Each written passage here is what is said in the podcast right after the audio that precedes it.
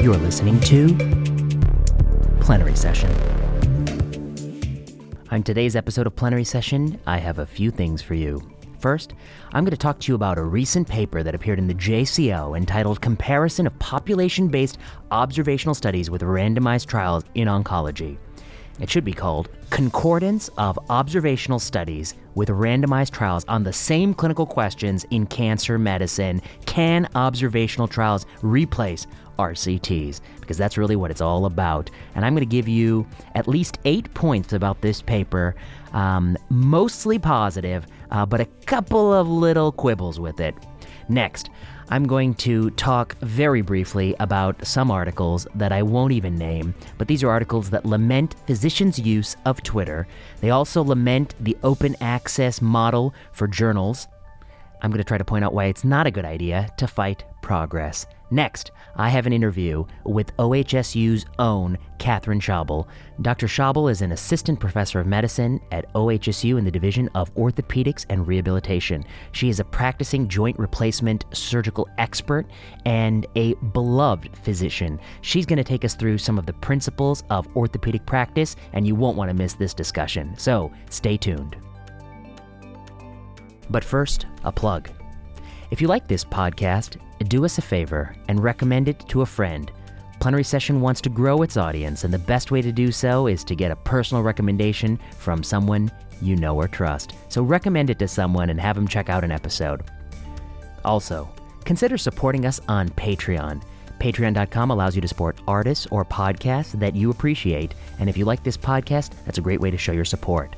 Finally, if you haven't yet gone onto the iTunes Store and written us a review, we greatly appreciate it. Tell us what you think about this podcast and give us five stars if we've earned it. Okay, up first comparison of population based observational studies with randomized trials in oncology. This is by Dr. Soni and colleagues. What do you need to know? Well, I guess I would say, as a bit of background, it is clearly the case that people are increasingly interested in whether or not one can use observational studies, often retrospective, large administrative data set studies, to conclude whether or not certain treatments are better than other treatments, whether or not certain treatments are better than nothing at all. If you were able to use observational studies in this manner, one subset of questions you might ask is whether or not a novel anti cancer drug could be used for an off label purpose in the real world, and could it be shown in an observational study that it improves outcomes? And if so, can you give that drug regulatory approval? Now, of course, the obvious limitation of this idea is it would encourage rampant off label use of anti cancer drugs across oncology in the hope that some of these drugs will be investigated in some observational studies and be shown to confer a benefit, thus leading to a supplemental marketing authorization. But this is a very foolish way to explore whether or not drugs work for other purposes. It is highly inefficient. In other words, one of the values and virtues of a clinical trial is you efficiently try to answer a clinical question. Does this drug have response rate X or Y or Z in a certain cancer setting? It's done with as few participants as possible so you don't endanger many people with an experimental toxic anti-cancer agent trying to answer this question more than you otherwise need to. And so when you encourage rampant off-label use of therapy and you dangle the carrot that some of these will lead to supplemental marketing authorizations, you have created a costly, inefficient way to test whether or not drugs work for other purposes. But people don't want to focus on that. They want to focus on the golden lining, which is can you imagine the bonanza of drug approvals we would have with such studies? And in fact, Soni and colleagues do suggest that it would lead to said bonanza. So, what do these authors do? I guess I would say what they're trying to do here is they're looking for particular types of retrospective observational studies. These are studies using SEER, SEER Medicare data set, and the National Cancer Database. This is one class of data sets, large administrative data sets, that are used to draw causal conclusions about the effectiveness of certain treatments, be that radiation therapy, be that surgical therapy, be that one treatment versus another treatment of systemic therapy, or some systemic therapy versus nothing at all. These are the kinds of data sets that are used. They're not the only kinds of data sets that are used. Electronic health records are used, insurer databases are used, different other types of data sets are used to draw those kinds of conclusions. So, one should assume that there may be some differences between these other data sources and these data sources. Some of those differences have to do with the available covariates. Some of those differences will have to do with the types of questions being asked. But it's fair to focus on these because these are a common class of questions.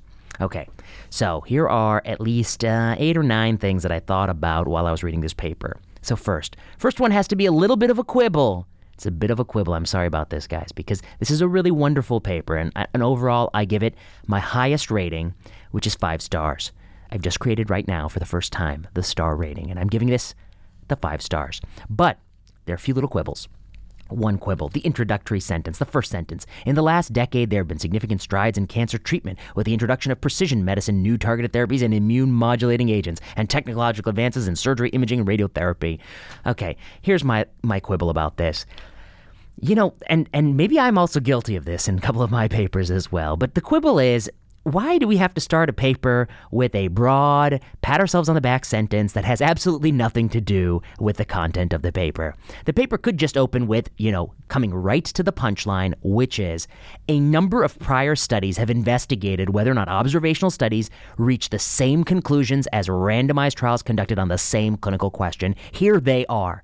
That's how I would start the paper because that's really where the thread picks up. That's really where we start the question. We want to know what's the agreement between these two things? Why do we want to know that? Well, we tend to think and for good reason, that randomized trials are telling you the true causal effect of an intervention. Why? Because you've randomized participants to an intervention or another intervention or an intervention and a control, and you by doing so, have minimized confounding by indication that most of the covariates will be evenly distributed, and any imbalances in certain covariates may be offset by imbalances in other covariates and even unmeasured covariates. The differences between unmeasured confounding factors will be minimized, and it could go in either direction, and it can be offset by perhaps other unmeasured confounding variables. So that's the beauty of randomization. It's really separating out the therapeutic or treatment effect from the noise of differences in patient population. So we tend to believe that randomized trials give us more accurate causal conclusions. Observational studies, of course, there are lots of reasons why some people get some treatments versus other people. Uh, it has to do with the type of doctor prescribing the treatment, that particular person. It has to do with how a patient appears, their laboratory results, their socioeconomic status, their location, the hospital they're getting care at, and a host of other factors. Many of these may not be balanced. Many of these may not be minimized. Many of these may actually drive differences in outcome, and that may look as if a treatment has an effect when in fact it is merely the consequence of not adequately handling the confounding variables in the data set. Okay, so that's the problem with observational studies. And I kind of pick on this introductory sentence, but the reason is it, it's too broad and it doesn't start right where we need to start. And also, it feels a bit obligatory that in cancer medicine, we have to always start every paper by praising what a good job we're doing. In fact, you could probably find this in many, many classes. There have been dramatic improvements in five year survival in a host of cancers. What the authors, of course, don't mention in that introductory sentence, that hypothetical sentence, is that five year survival is a very misleading measure of how well you're doing in terms of treatments. It is also heavily affected by lead time bias or improvements in diagnostic, moving up the diagnostic time. You know, so that's another kind of classic sentence. Um, the other the other kind of classic sentence that people start off a paper with is um, the tumor we're looking at is the most common malignancy of epithelioid cells located below the diaphragm among people between the ages of 40 and 50. So, of course, it's the most common with all these caveats, which make it, you know, the most common, but perhaps overall, uh, without those caveats, the 78th most common ailment uh, in cancer medicine. So, that's another kind of common sentence. And I guess we should kind of move away from these cliches and, and we should move towards sort of a, a better starting sentence, which has to do with, you know, what is the context to which you're dropping in um, in, in this paper. Two, um, a little bit about the history, um, which again, this is my second quibble. I'm so sorry about this. My second quibble for these authors, which is their paragraph in the conclusion that says, To our knowledge, there have been only two smaller systematic comparisons of observational studies and RCTs, reference 1 and 2.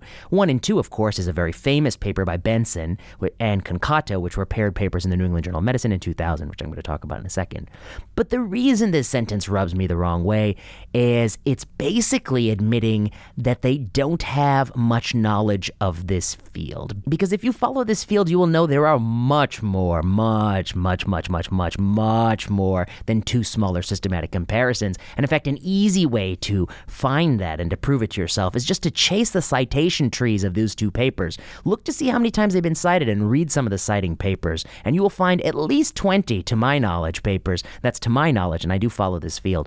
Um, and the way I would put it is, to my knowledge, and having done that once a few years ago, I would say there's at least 20, uh, 20 studies that are relevant uh, in this space. Perhaps not all are concordance studies, but many, many are.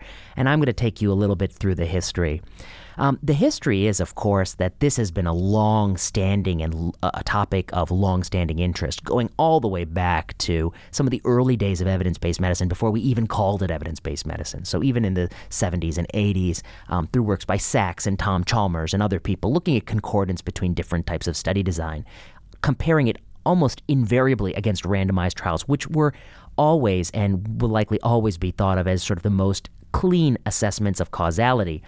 And I think one of the seminal moments was, of course, those two papers that they cite was the two papers that appeared in the New England Journal in 2000. Those were really small, and those were really spun to really overestimate the concordance. Um, so those were done by, of course, the paper by Benson and Hartz, and then the the matching paper by John Concato, and also including Ralph Horwitz, who used to be um, chairman of medicine at, at Stanford um, prior to that at Yale. Um, and then th- those and those gentlemen were, um, I think, very interested in this topic. And what did those studies show? Those studies showed that in a very, very tiny fraction of comparisons of clinical questions on the same topic, that the concordance wasn't as bad as people might have thought. Um, and thus, they have been invariably cited to kind of tout the benefits of observational studies. Well, a little bit of what these authors may not know about the history is that a few years later in JAMA, John Ioannidis led the largest to date at that time, which I think was around 2005, 2006, um, study of concordance, and he found, of course, much poorer concordance because he searched more broadly there have been a number of studies that have looked at concordance, both for measures of efficacy as well as measures of harm. Um, when it comes to measures of harm, there appears to be stronger concordance, i.e., that observational studies are, are perhaps more accurately documenting what are harm si- signals that come there. Perhaps observational studies have one advantage when it comes to harms rather than benefits, and that is trials are, of course, powered routinely to detect meaningful benefits. They're not powered or designed to detect rare harms. They wouldn't be. That doesn't make any sense at all. But observational studies do, of course, have the virtue of being able to be powered and designed and suited to detect rare adverse events. And one such example would be atypical subtrochanteric femur fractures from bisphosphonate use, which is a signal that came out more in observational studies, which have, of course, much more power than even all of the randomized trials on that topic put together. That was one such place where people think that that matters. Um, and there have been a number of studies of concordance, and, and the harms that do shake out in RCTs tend to shake out in observational studies.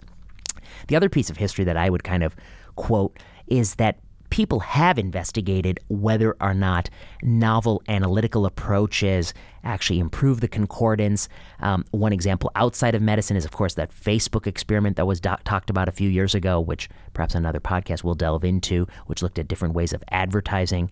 Um, the other good example is a paper by David Kent and colleagues that appeared as a viewpoint or commentary in JAMA, and that looked at whether propensity score matching had greater concordance than sort of the old fashioned RCTs. And what that showed was actually, I would say, my takeaway from that and that figure is that there was remarkable discordance even in propensity score matched analyses when compared against RCTs, which kind of took some of the wind out of the sails of propensity score matching. Okay, so I would say that's a bit of the history in terms of the empirical studies that have been done on the topic. Um, there's also a whole bunch of commentaries on this topic, so I would have kind of broadened this history a little bit. And I will put this paper square in the middle of that dialogue. Okay, now to go to the major findings. So, of course, the authors were able to pair 121 randomized trials against observational studies on the same clinical question. And their overall takeaway message is when it comes to the qualitative conclusion, the when you walk away from this paper, do you think this works or do you think it doesn't work? That qualitative conclusion that the agreement between these two classes of studies was about 40%, which may sound good, but of course, when you flip two coins and coins only have a heads or a tails, there's a good chance, by chance alone, you're going to get two heads or you're going to get two tails. And in fact, 40% is really agreement that is basically no better than chance alone. It's no better than chance agreement, and thus the kappa coefficient is a very useful way to look at that. And so, what they're basically saying is that the qualitative takeaway message from these studies is no better than chance agreement, which is let me be very clear about it. Lousy, which is lousy, which means that it's absolutely untrustworthy and that you cannot hang your, hang your hat on it, and that if you wanted to use it for regulatory approval, you would do so only at your great peril, only if you were willing to shift all of the uncertainty from the pre market space and controlled clinical trials with reporting criteria and futility rules to the post market space with massive healthcare spending outlays and massive toxicity that is being documented by no one with no stopping rules. So, if you would want to do such a thing, then this would be a good idea. And in fact, one may wonder what was actually intended by people who wrote the Cures Bill, the Congress people who wrote, of course, and I mean, the real people who wrote the Cures Bill. No, the, the lobbyists who wrote the Cures Bill. I mean, of course, um, you know, whoever actually wrote the Cures Bill, you might wonder what their intention was in writing it. Okay. Four. E table 7 of the paper. E table 7 of the paper is just a key just a key table that shows you that observational studies tend to find benefits that randomized studies did not. So I'll just I'll just look through this out of many many studies when observational studies looked at the addition of surgery, 80% found that surgery was better. When observational studies looked at the addition of radiation, 56% found it was associated with better survival. When they looked at systemic therapies, 61% found that it was associated with better survival. In other words, they're hitting the ball out of the park with observational studies. And that should actually give you some pause because we are unfortunately not so good in biomedicine. But when you look at randomized controlled trials, only 25% found that the addition of surgery led to better survival, only 25% of radiation studies, only 25 only 47% of systemic therapy studies. Okay.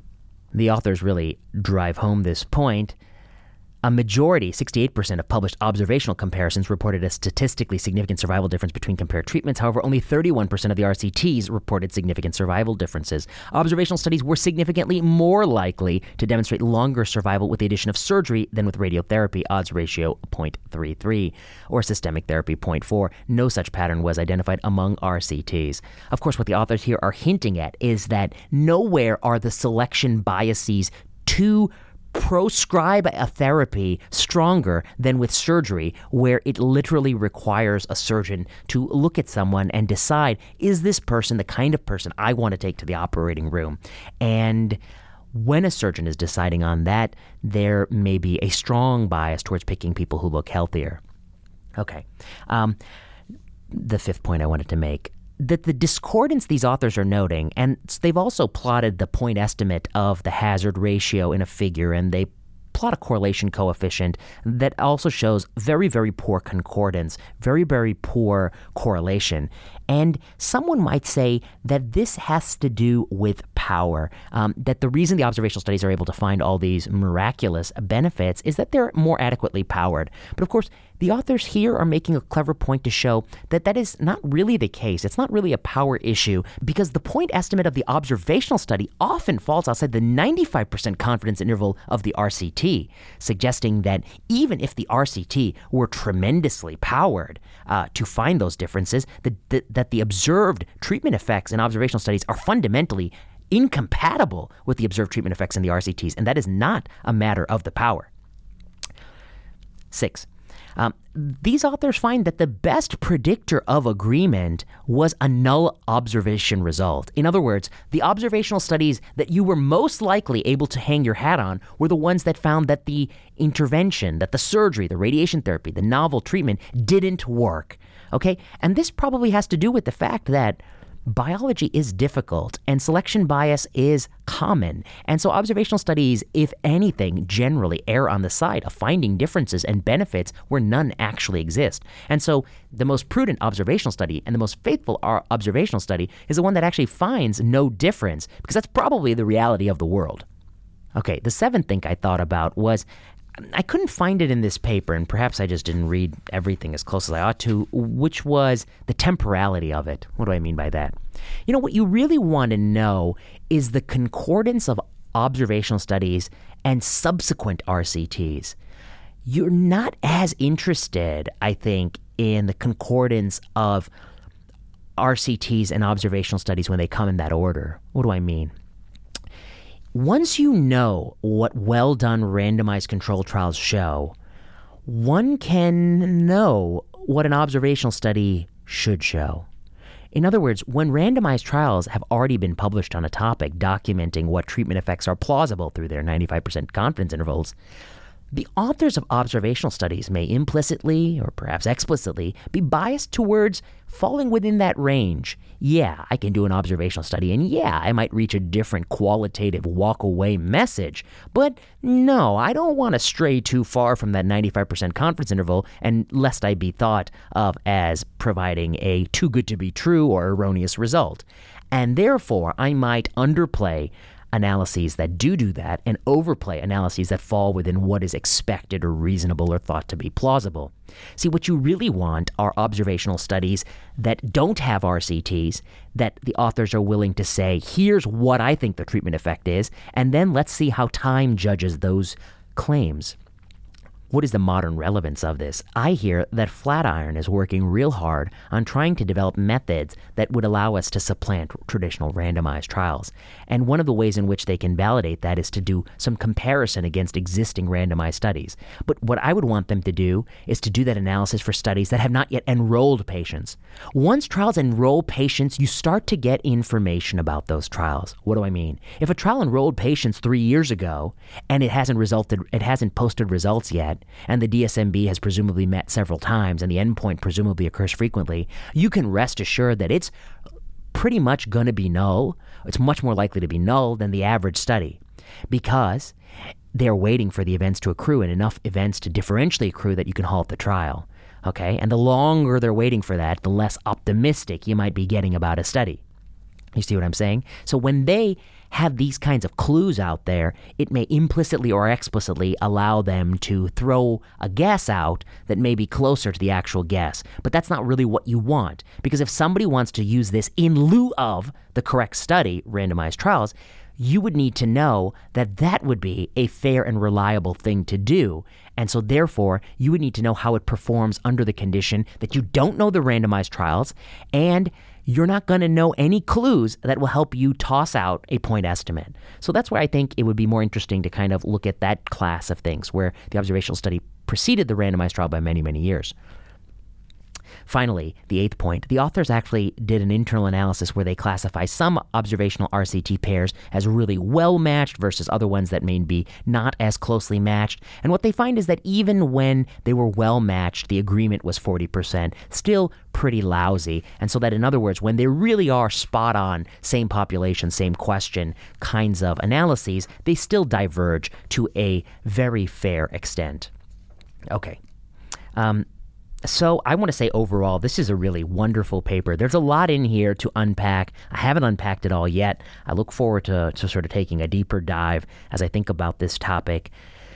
The one thing I would say is that, and I've seen this to some degree on Twitter, and I've seen some people push back appropriately, which is some people say, What about observational studies that do it the way I like to do it?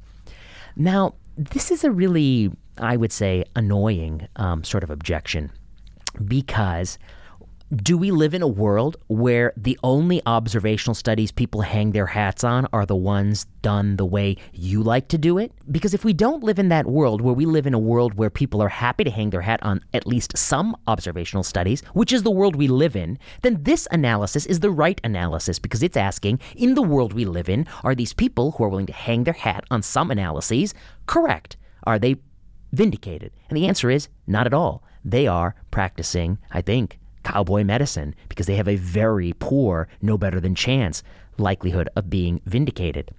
Now, you might say, what about me? What about me? I practice very, I, I only use the, the most high quality observational studies in my practice. Well, I guess it's a little bit like the surgeon saying or cardiologist saying that, you know, courage trial doesn't apply to me because I really know how to stent, or ORBITA doesn't apply to me because I know how to do it right. Um, okay, well, you know, you could try to prove that, that that's the case. Um, and I guess I would say that that is the next step because one proposal for observational studies, and I think perhaps the philosophically strongest proposal is the proposal by Miguel Hernan and colleagues from Harvard, which say you need to do observational studies that really emulate trials that have an inclusion phase, that really minimize guarantee time bias, really minimize confounding by indication. Um, that really, you need to do observational studies in a way with sort of an enrollment phase to mimic a randomized control trial to really remove immortal time from your analyses and some other kind of problems that face these studies. And I think that that is actually highly promising and worth investigating. And again, I think that the way you would benchmark those is to ask people using that methodology to call the next 50, 100 forthcoming RCTs. Predict the results during the early enrollment phase so you have no clues about which way the trial is going to go, and let's see what the concordance turns out to be. I think that's the right way to kind of validate this strategy, and that's the right way to validate, I think, Flatiron or any company that tries to sell you this service. That said, I think that this trial emulation strategy still doesn't solve one problem which out there, which is efficiency. When you have novel surgeries, radiotherapies, proton beam, new drugs, you want to know where those work and where those don't work. And you want to minimize the number of people who get exposed to costly, toxic, unproven strategies. Um, you want to minimize the number of people get exposed to that in answering the question. You also want to minimize the time it takes to answer that question. So you want to answer it as quickly as possible.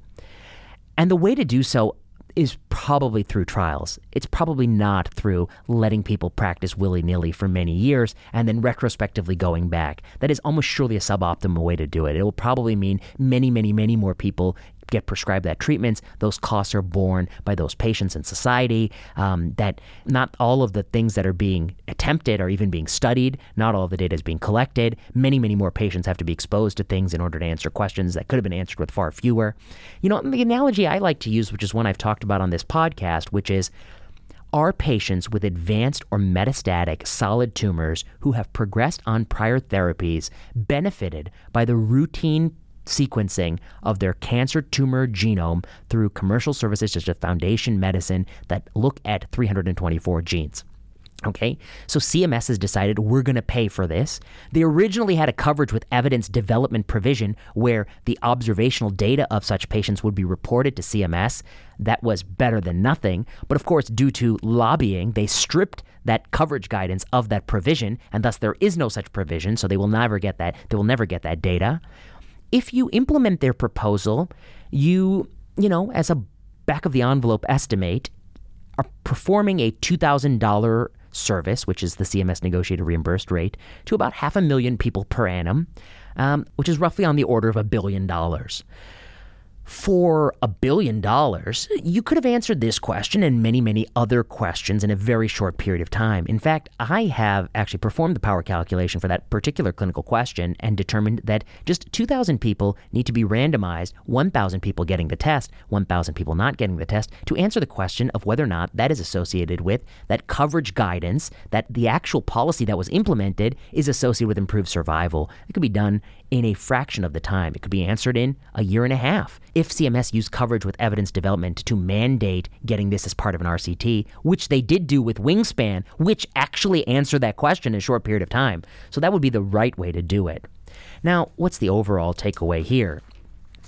Many, many people will not be happy with the work by Soni and colleagues for the simple reason that it delegitimizes an entire factory of projects. Many, many people are engaged in this kind of research. Many, many people have made careers or sought promotion based on these publications. And many, many people are going to be really unhappy to realize that what they're doing is no better than predicting another coin flip by flipping a coin. And that's really what the takeaway message of this is, which is that observational studies on clinical interventions in cancer medicine have nearly no value in predicting the actual effects as shown in RCTs. Some somebody out there might be smart enough to figure out a way to get those observational studies to be more faithful. If I had to pick any one person to do that, it would be Miguel Hernan and colleagues. Somebody might be able to do it someday, but the way we're doing it right now, we're not ready for this. And so when we move to, and the juggernaut of lax drug approvals is moving that way to approving more and more drugs based on retrospective EMR data, which is what many, many people see as the holy grail, the predominant beneficiaries of such strategy will be the makers of drugs and devices who will likely benefit from the exaggerated treatment effects of observational studies, and the people who will pay the price will be patients and will be payers. And they, unfortunately, don't have the lobbying strength of the people who benefit. And so, thus, the eternal quote that a small um, interested minority can always defeat a large disinterested majority is likely true when it comes to this practice. So, those are my thoughts on a really important and to my knowledge, one of the largest studies that has been done on this concordance issue, which is not the third time this issue has been visited, uh, but rather part of a long and extended dialogue on this important clinical question that has spanned at least 20 years, but going back at least 40 years um, on this topic. And I urge people to kind of go through this history. I went through it um, originally. I think when I was an intern at Northwestern University, when I started to get interested in this field, uh, I started to read some of the older papers and have kind of kept up with it. And I was very pleasantly surprised uh, to see that this newest edition, this new update, is out there now in the JCO. So, with that, Let's turn to our next issue.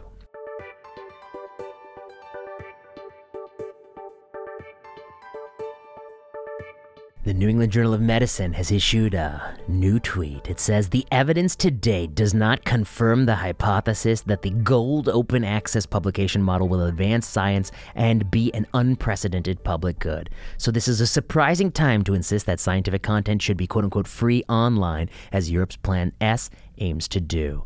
Well, here you go again. New England Journal of Medicine. First, they defend rampant financial conflict of interest. Next, they tackle the thorny issue of data sharing.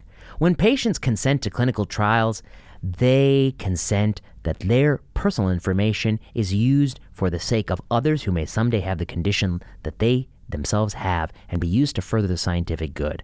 And what they get from that is a current system where many, many people hoard data for years, keeping it in file cabinets or in file folders where no one ever accesses it, and thus many clinical questions are unanswered while many other capable minds are left without data. And then eventually, when those researchers retire, they usually bury that data with them and it is lost forever to the sea of time, thus not honoring patients' implicit consent with participating in clinical trials and the modest, very, very, very, very modest effort to improve upon the current failure, uh, the ICMJE proposal to make available data for the primary figures and tables of the paper was struck down after heavy lobbying from trialists who are, for the very first time in their lives, concerned with their junior um, trainees and whether or not they'll be able to get the spin off papers they need to launch their career, which is very interesting because it's such a unique time to find a newfound um, feeling of empathy for those training under them. Uh, so that's that's really what happened there when it comes to the data sharing. And now the NEJM goes after open access. This movement, which many payers, such as the Gates Foundation and others, um, where all the products of funded research will be made available free for many to read has bothered the New England Journal of Medicine, and, and they are objecting to further efforts to move down this path. And they have published a very long, um, very I believe, disingenuous article that kind of makes that case. Uh, but it's quite boring, and I won't bore you with that. I think the I will just point out the central hypocrisy here, which is that the New England Journal of Medicine publishes many, many original articles per year, uh, roughly 1,300 original articles a year some of which people wonder uh, why you're publishing that. So, for instance, if we have a novel drug like the first in class BTK inhibitor, and that drug is in phase three testing, and all these phase three trials keep coming out, and then the New England Journal of Medicine decides to publish a phase one trial of a Me Too drug that is tested in a very similar indication to what the original drug was tested in seven years ago, um, you might wonder why are you wasting your precious page space with this Me Too drug? Then, of course, you might wonder less if you learned that the New England Journal of Medicine has annual revenues of about $100 million or so, and perhaps it's unknown, but perhaps the bulk of those revenues come from reprint sales. So, in other words, after the New England Journal of Medicine has happened to conclude favorably that a certain company's product will be published favorably in their journal, that company may then happen to pu- purchase several thousand copies of that trial reprint so it can be distributed in marketing events, I mean, educational events around the country.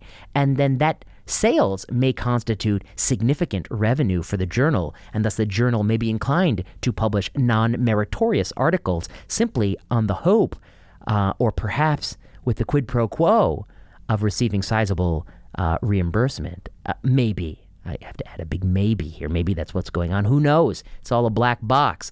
And if that were the case, though, you would imagine the New England Journal of Medicine would fight tooth and nail against shifting to a model where, of course, they made just a measly a 3K per article. And that's certainly not going to get you the same revenue.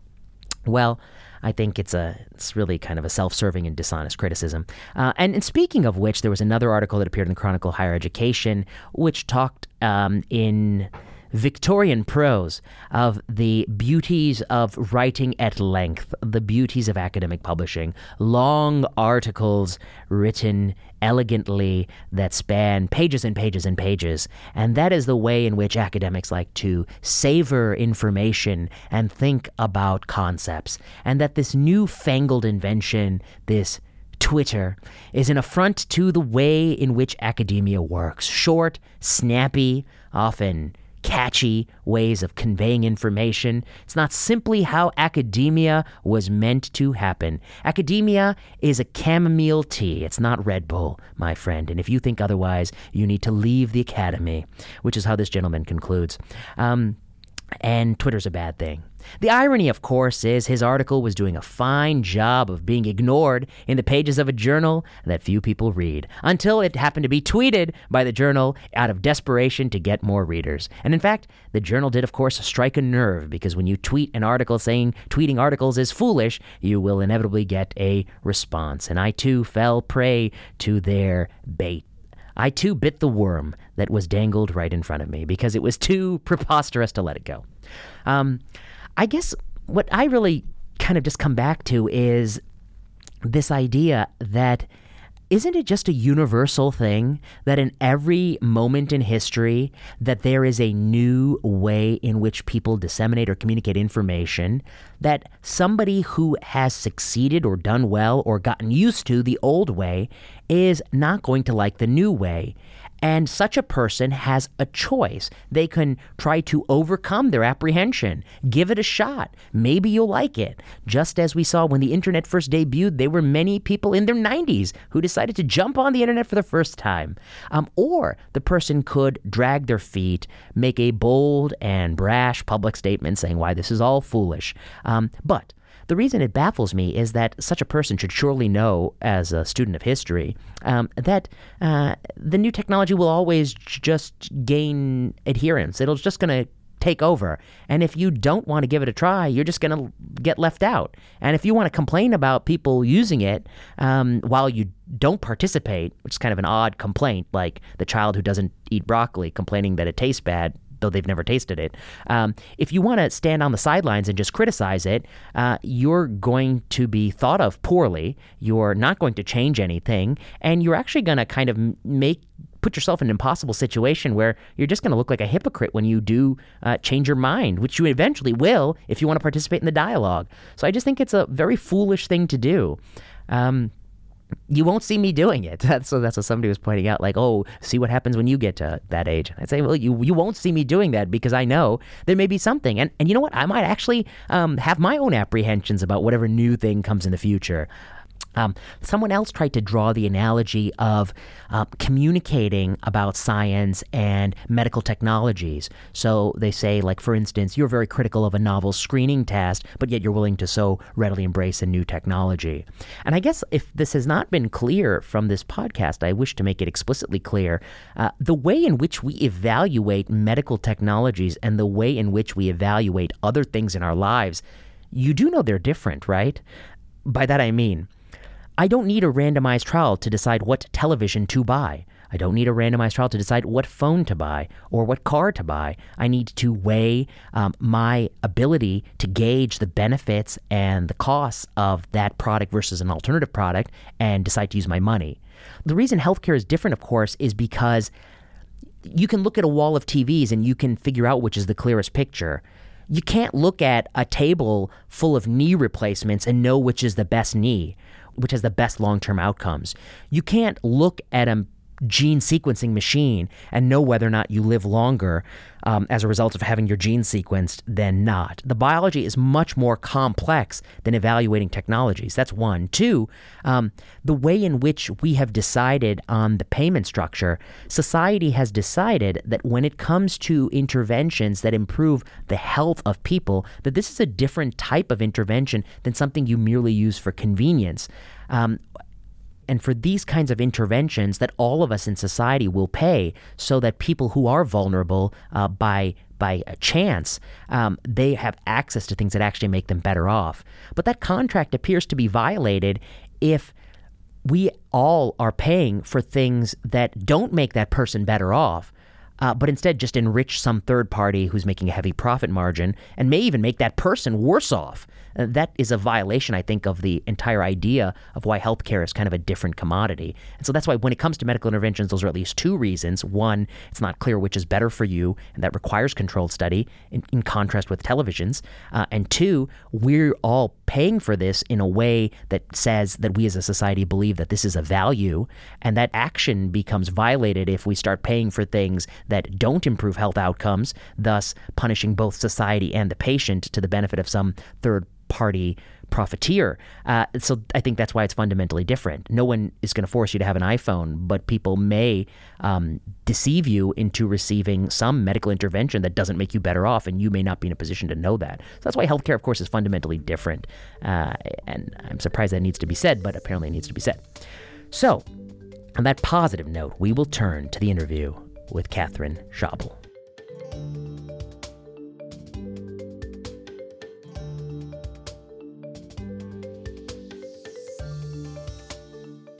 I'm back here in plenary session HQ with Dr. Catherine Schabel. Dr. Schabel is an assistant professor of medicine here at OHSU. She's a practicing orthopedic surgeon. She's a specialist in joint replacement. Um, she has an illustrious medical history. She did her medical school at the Medical College of Wisconsin. She went on to the University of Utah, uh, where she did her residency in orthopedic surgery and a fellowship in reconstructive surgery. Um, she has been on the faculty of OHSU since she finished her fellowship. No, no, I started practice in Bozeman, Montana, private practice. Shut up! I was there I didn't for know that. just over a year. Yep. In Bozeman, Montana. I know. I left Bozeman, Montana. Not many people do that. I, I don't know why people do that because that's a that's a place that people are calling a new paradise out west. You're what twenty minutes from ski slopes, and uh, yeah, you have fifteen maybe. Fifteen. Wow. Well, I want to thank you so much for joining us on the Plenary Session podcast. Um, I should tell the listeners a little bit more about you. Um, you are um, thought of extremely highly across this university. Just this morning, I ran into Tom DeLorean. I told him I was interviewing you for the podcast, and he was singing your praises up until the moment you walked down the hall. Uh, and then just before we started taping, we were I was pulling up your um, your profile page here on OHSU website, and I noticed that you you currently enjoy a 4.9 out of five star ranking with uh, nearly 500 ratings. And and when we were looking through the ratings to, to you know because I was puzzled why it wasn't a pure five, um, it appears that some people may have miscoded you because the comment is glowing, but they've coded it as a one, and that might be why uh, it isn't perfect. Um, no one's perfect. No one's, but um, and I guess listeners will know that um, you know. Uh, I think the people who go into orthopedic surgery are generally uh, quite excellent. Um, you know, they tend to score through the roof in medical school, um, and um, uh, at least when they finish medical school, they're the smartest doctor out there, and uh, hopefully they, they keep that up. No, not not at all. it goes downhill from it goes there. Downhill, Our see. knowledge gets very subspecialized, and the useful, life-saving knowledge is unfortunately shoved into the back of the brain. I see. It goes to that reptilian part. Mm-hmm. Uh, let me start by asking you this: What was it that made you decide to go into orthopedic surgery? I got the idea about going to medical school at all after I um, kind of talked myself or yeah talked my way into going to haiti in college really my college english professor freshman year went with a church group mostly medical people to haiti for a couple of weeks over spring break and she came back and told us all about it and i'd learned french growing up so i spoke french pretty well and i thought hmm well maybe i can weasel my way into this haiti church trip. group mm-hmm. medical um, missionary group um, with her church so i started meeting people at her church and they're like, "Who's this kid?" You know, and I just kind of kept meeting people and being persistent, and finally they agreed that I could go on one of these medical missionary trips. And my what I was going to contribute was translation skills, mm-hmm, language mm-hmm. skills. And so I went, and it was very overwhelming and, and super interesting, and some you know a wonderful and difficult experience for an 18 year old.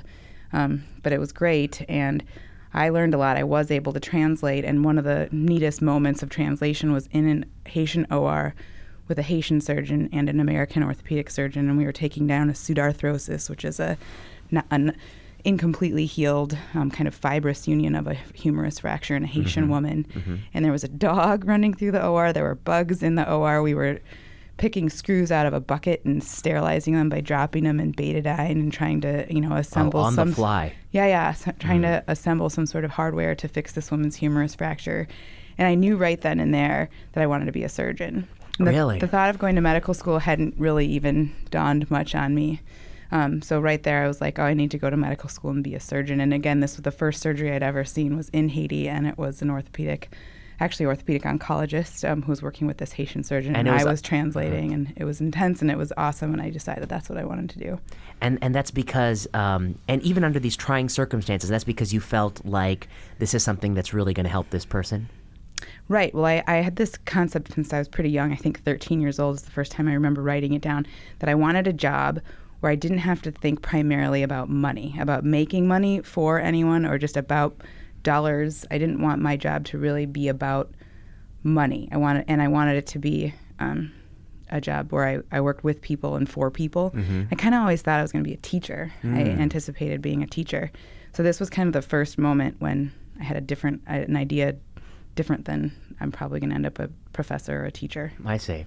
And uh, you went to college in Wisconsin as well?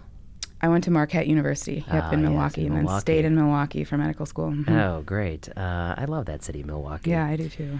Um, so, so that was the moment you you realized you wanted to be a surgeon, Mm-hmm. and it sounds like your major in college was you weren't the pre med path. No history and French, actually. Wow. And uh, and then you you pulled it. You changed from that moment. I mean, I stayed with my major, but Uh-huh. I, I started adding all the pre med pre-med courses. Yep, requirements. That year of calculus.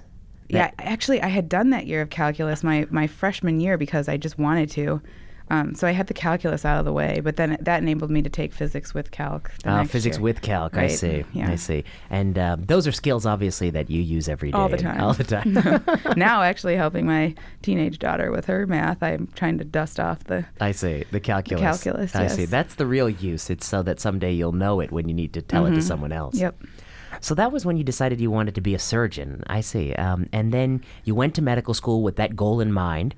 And when did you decide that it was going to be orthopedics as opposed to general surgery or some other surgical? I always had an affinity as a, you know, I think a lot of sporty people or just active people um, suffer an injury and you are aided by a surgeon Mm-hmm. or a, some sort of a sports medicine physician and you recover and you resume, you, you really were injured, you couldn't participate anymore, and you get back to doing it, and you have like, wow, that was amazing. I probably couldn't have really done that without the help of this, you know, medical professional. And um, so I'd had those experiences, and but I knew I was biased and I was um, interested in all sorts of things. So I really went into medicine with a totally open mind, thinking I may totally change my mind and Mm. end up a pediatric infectious disease doc. Like I, I like surgery. I think I want to be a surgeon, but I really But you still kept the committed open to mind. tabula Mhm. rasa. Like every rotation, I really met it where it was at. But in the back of my head, I thought I probably want to go into orthopedics, and that's pretty competitive. So I should prepare myself in terms of early research projects and all that nonsense. So, um, so I had all of that going on while I was really considering other options. The whole time, I really liked OB. I really liked infectious disease. I really liked cardiology. I mean, I I liked a lot of different things, but just kind of kept coming back to wanting to be a surgeon and wanting to fix fix things. And I guess I would say that I think, you know, the way you're kind of talking about it is probably true for many people going to surgery that, you know, they have that affinity, they, they kind of feel like that's the right place for them, but um, they kind of go into rotations with the attitude of, well, maybe I'll like this too. And, and actually, you know, the, the irony about it is when you go into something with the attitude of, this might be something I like, you probably just do a really better job in that rotation than if you go into the attitude of, I know I don't want to do this. Absolutely right. Yeah. yeah. And then I guess, and but you were also doing orthopedic surgery research during this time. Mm-hmm. It's funny because I have a friend, David, uh, who ended up becoming a neurosurgeon, and uh, we, he had this uh, very funny story that when he was, uh, uh, he kind of decided, I think, in the middle of his third year, um, and he goes to meet with one of the senior neurosurgeons, who says. Um, you know, uh, it's good that you've decided, but uh, it's really a bit late. Uh, you should have come to me a few years before, a year or two, maybe three years before, uh, and then we could have set you up because this is a very competitive field. And of course, then we we took that joke and we kind of, I mean, we took we thought that was humorous because you know, how, when is somebody supposed to know? You know, unless they have the exposure, Right, exactly. And so then we, we kind of took it to the logical extreme, which is like, oh, you should have brought, you should have come to me when you were kindergarten or pre-K. Totally. That's when you really have to show the aptitude for neurosurgery if you want to get in this Gotta field. start working on that CV as early as possible. But you all, but you recognize that there was some some ortho research you needed to do, um, and you did it uh, even before you had done your orthopedic rotation as a third year. Yes. Yep. I, I had a sense, and I had, um, you know, met people. I met these doctors who I went to Haiti with. Many of them were active at the Medical College of Wisconsin, and they they did give me advice about if you want to go into something that's particularly competitive, um, you do need to do some research. And so, you know, I had I had good, um, intelligent associate and professors of medicine who were kind of talking me through um, strategy, which was great because I didn't have any medical people in my family or close friends or anything. So at least I had some somebody to give me some strategy, which was extremely helpful. important. And now, how um, you know, if, to give listeners some idea of what your practice is like. I know um, you focus primarily on joints, and uh, and is it just and, and joint revision even? Yep. So hip and knee replacement and revision, and then complex surgeries um, are part one kind of subspecialty in orthopedics, and it's got a very poorly descriptive title of adult reconstruction surgery, which doesn't you know doesn't describe what we do at all. But hip and knee replacements, then revisions, which is when we redo hip and knee replacements because they either were done incorrectly um, or they've worn out or they're infected. So mm. those are the most common reasons we redo joint replacements. And then there's also another component which we've been busy with lately, which is periprosthetic fractures.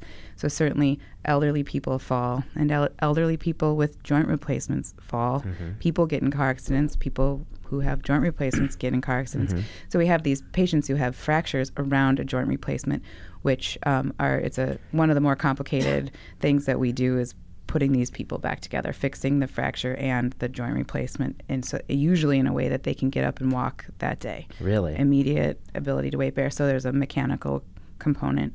And um, prior to, the, planning. surgery, they may not be able to weight bear. Well, if you have a femur fracture and a hip replacement, right, you're Yeah. you can't move, you know. Uh-huh.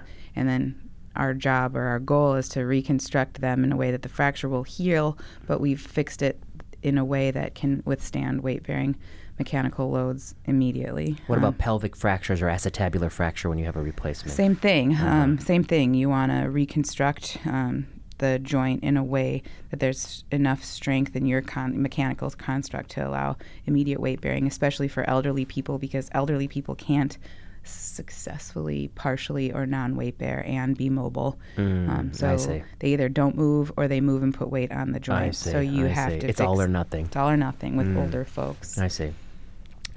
So let me ask you then, um, of of all the things you do now, what is the most satisfying part for you, um, or or is it sort of a general thing? You know, what is it that you you really enjoy about this job? I know you enjoy it because I've heard you talk about it so much. you know. Yeah. Um, I think keeping people able to move. I think movement and, and ambulation is such a core function of being a person. And if you can't do it, your life is so drastically affected. So taking somebody who has pain when they walk or can't walk and making it so that they can, and doing it with a pretty quick turnover, um, it's satisfying to see patients go through that. It's a, it's a nice thing to do to help people do that, and that's that's enjoyable. These are successful surgeries of surgeries. Hip and knee replacements are some have some of the highest success rates um, compared to complication rates, of, in particular hip replacement, of any things we do in medicine. So it's fun to be a part of that. You know, it's exciting to pick something successful to do. It kind of feels like cheating sometimes.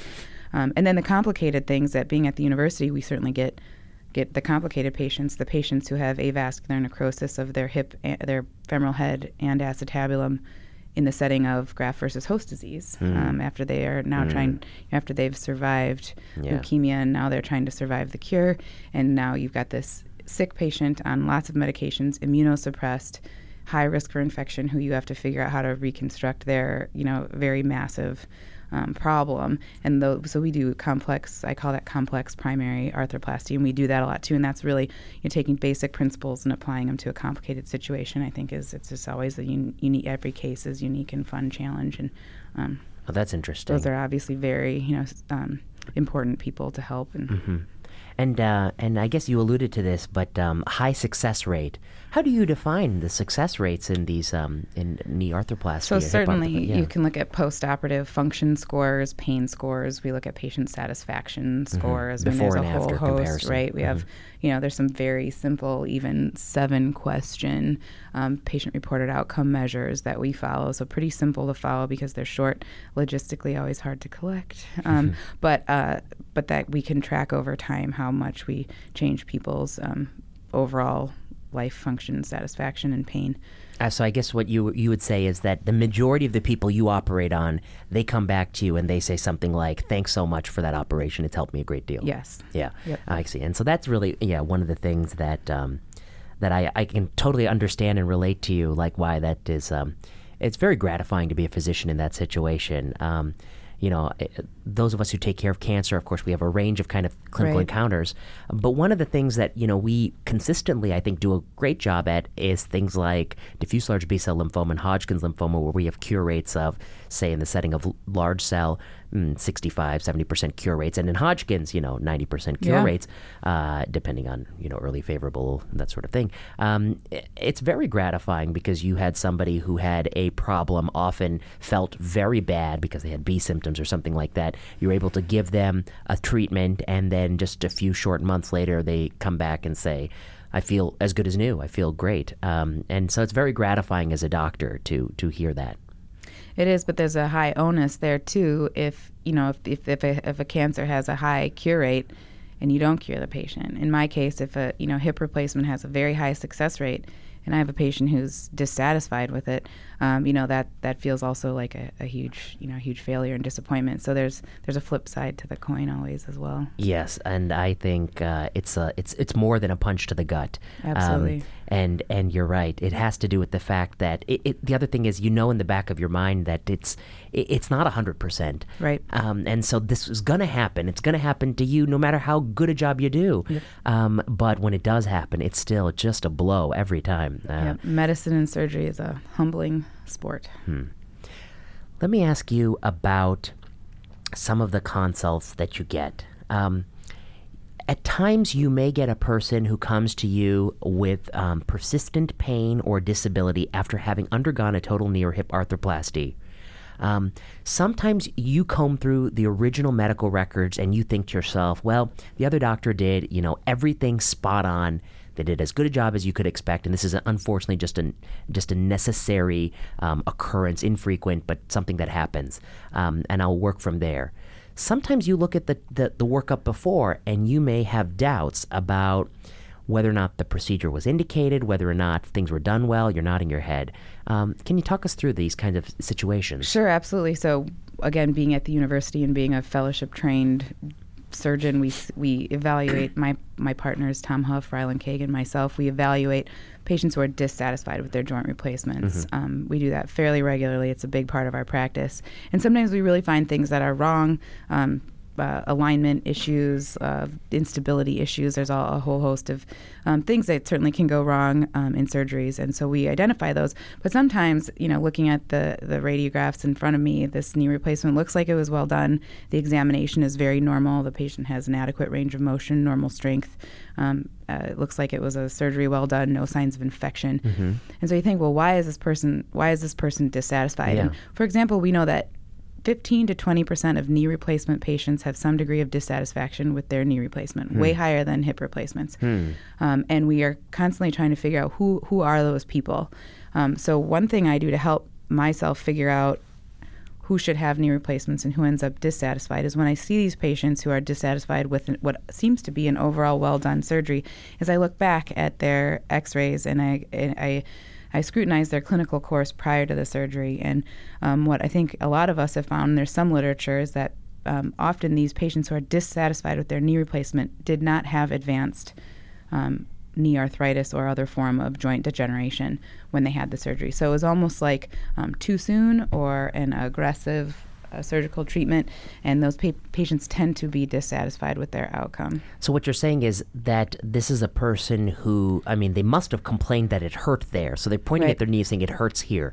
But when you review the radiographic image, you you come to the conclusion that there's just um, the joint isn't that damaged. There's right. a lot of cartilage there. It looks like it should be working fine. Um, and if those people undergo a replacement for a joint that isn't really worn out, um, they tend not to be satisfied. But um, one might look at it in the point of view of um, the thing. I mean, what these kind of situations point out is that the thing that's causing them the discomfort might not be the anatomical joint. Absolutely. Or um, they just had knee arthroscopy and they haven't recovered yet. I see. From or, the, uh-huh. right, there's some other issue that we need to identify and sort out. And then certainly there are patients who have some knee pain and you have to tell them, you know, your knee is not perfect, but this your mild arthritis and degenerative meniscus tears aren't something that is well treated with a joint replacement. That's not the right treatment for your problem. The right treatment for your problem, you know, is bracing, maybe anti-inflammatories, physical therapy, weight loss, and and we can't get you perfect, but a joint replacement won't work for this.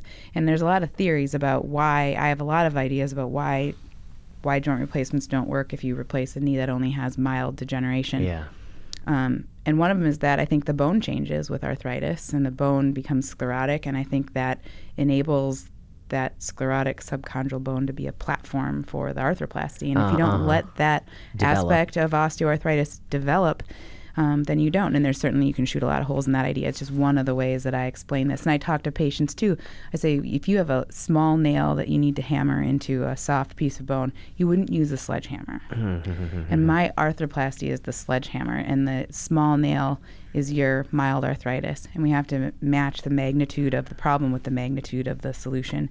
And since joint replacement is a pretty drastic thing to do to a joint, we have to only do it for drastic problems. And, and patients who are pre-arthroplasty usually understand that, and even ones who I show them their X-rays, I show them their overall, yeah. you know, normal joint spaces on weight-bearing radiographs before surgery, and I say, you know, usually we dissuade patients with these knees from having arthroplasty, and this is why they can certainly understand. Yeah, I see what you're doing here because I mean, I think what you're trying to do is you're trying to.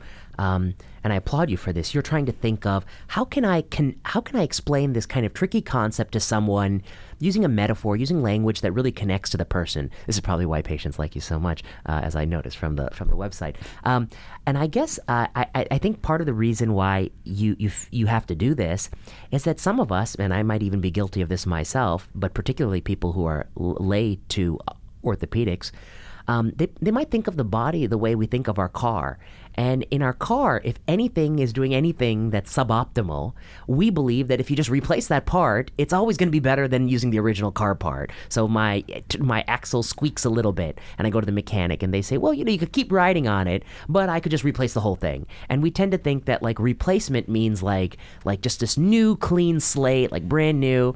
Um, and and what you're kind of pointing to is this, these data suggest that the body is not the, the analogy of the car and the body. It doesn't hold up. Um, you know, if your knee is a little bit bad, it may not be improved upon by replacing the joint altogether. Right.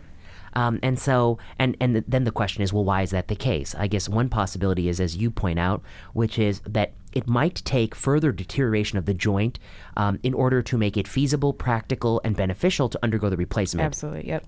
Another possibility might be um, that the people in whom there is discomfort from that joint, in the absence of um, massive joint damage, they may be having discomfort there, but it might be for some other reason, some sort of musculoskeletal reason, some sort of Absolutely. some sort of compensatory reason, Exactly. or maybe even some sort of psych- psychological on top, you know, superimposed on top of whatever they're dealing with.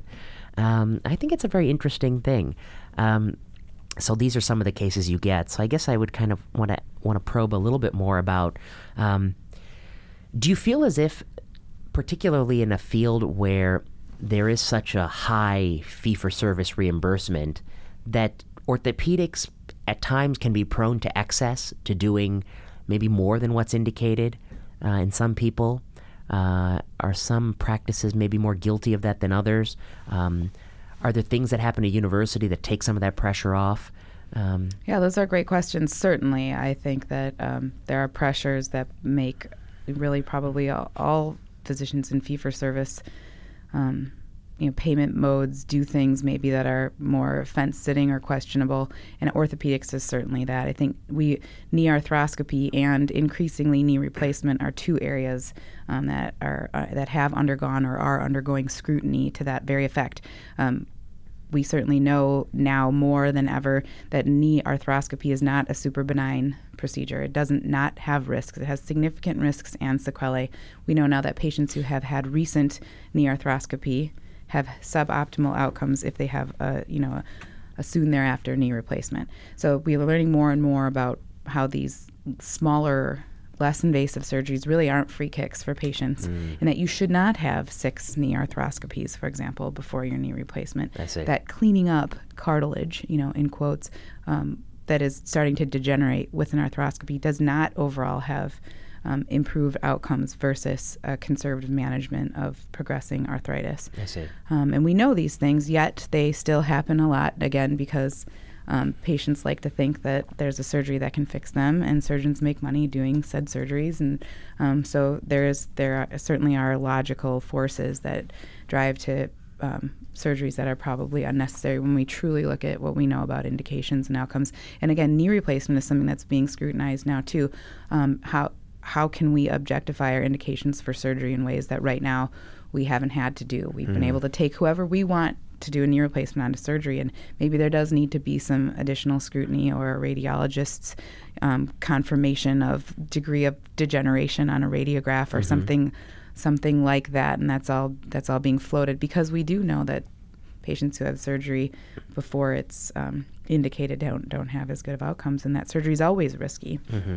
Do insurers ever push back and say something like, uh, you know, this person's not meeting some criteria for this replacement? Yes, they do. Not too much in the arthroplasty world, but in orthopedics in general, Yeah. um, certainly.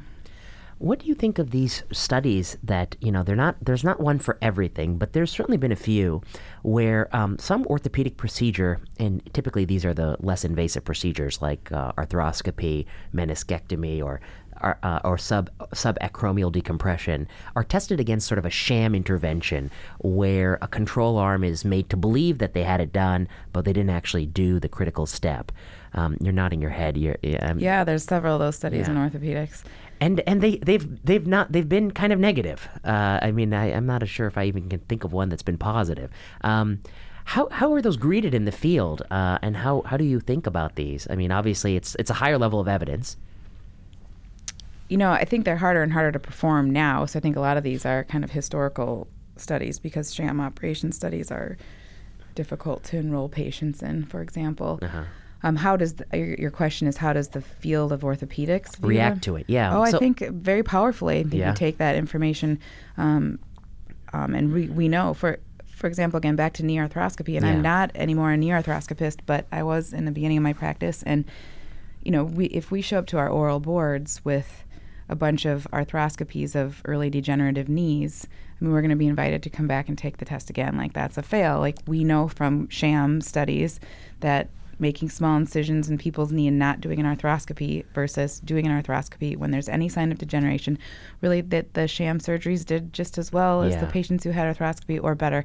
So um, we know we know that this has been demonstrated um, and so there's things we know and i think most orthopedic surgeons really honor that and let patients who have degenerative conditions know that this won't be their benefit. Now you have adamant patients you have patients well last time i had knee arthroscopy it really helped yes. my neighbor my wife Yes. you know um, or really this is pretty mild degeneration and you know maybe it's the meniscus symptoms and you can kind of find some gray areas where you can kind of wander into and for a given patient maybe this is the right decision.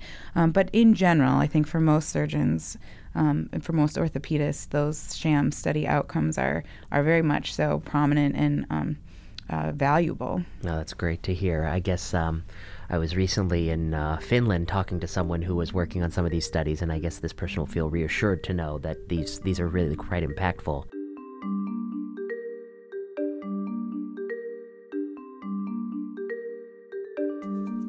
Now, let me ask you you alluded to this the oral boards. This is something that not a lot of fields have, but I understand that neurosurgery has it, orthopedics has it. Um, it basically means that several years after you go into practice, what, like three years or four? uh, it used to be three now it's two two, and you have to. Do you collect a set of cases, or they collect a set of cases of patients you've taken care of, um, and you go to some committee tribunal, and you are on trial, and they kind of look through your records. really? absolutely terrifying. Really? Yeah. Um, of all the tests I've had to take, that was the one that that was the most terrifying for sure. So right, they it's varied from year to year, and it will continue to vary over time. Uh, but currently, the way they have it is after you've been in practice for about six months, you start a six month board collection period where every surgery you do, you log and you log all of the complications, you log all sorts of patient parameters. They're now asking for patient reported outcome measures on certain cases. And you log it in, into this website, and then at the end of the period, um, some months pass and they give you they pick 10 approximately. Again some years it's been 14 some years it's been 12 sometimes you get to kick one out sometimes you have to present all 10 and this is your work. These are your patients. Oh, and they have a. They can pick any of the ones you've yes. Taken. Oh, they can pick anybody you operated on from that six months. And so inevitably you know you have a, a death in a hip fracture patient shortly after surgery. You have a, an infection Mm. on a hip replacement which should be 1% ish rate so you got to defend that you'll have a, um, kind of a strange operation that isn't done very much so your indications are going to be strongly scrutinized um, you'll have an indication that you do on somebody who's outside of the atypical age range for that procedure Yeah. and that will get picked because it's flagged again they're flagging things they want Yeah. you to talk about some of your complications some of your routine not controversial work and then the, the things that seem a little bit out of bounds and, and those are the things they ask you about And then what do they do? They bring you there, sit you down in a hot seat, and there's like lots of people standing around. Mm-hmm. No, it's just Oh. a small, you know, when I did it, so we all meet in Chicago. It's Mm-hmm. always in Chicago. And you, it's this, it's just these little cubicles. In my year, I stayed put and the examiners moved, and it was three 20 minute exams. And each time there were three people talking to me, two poring through the, the paperwork that I submitted, Yeah. one talking to me and asking me questions and looking at um, the x rays and the imaging.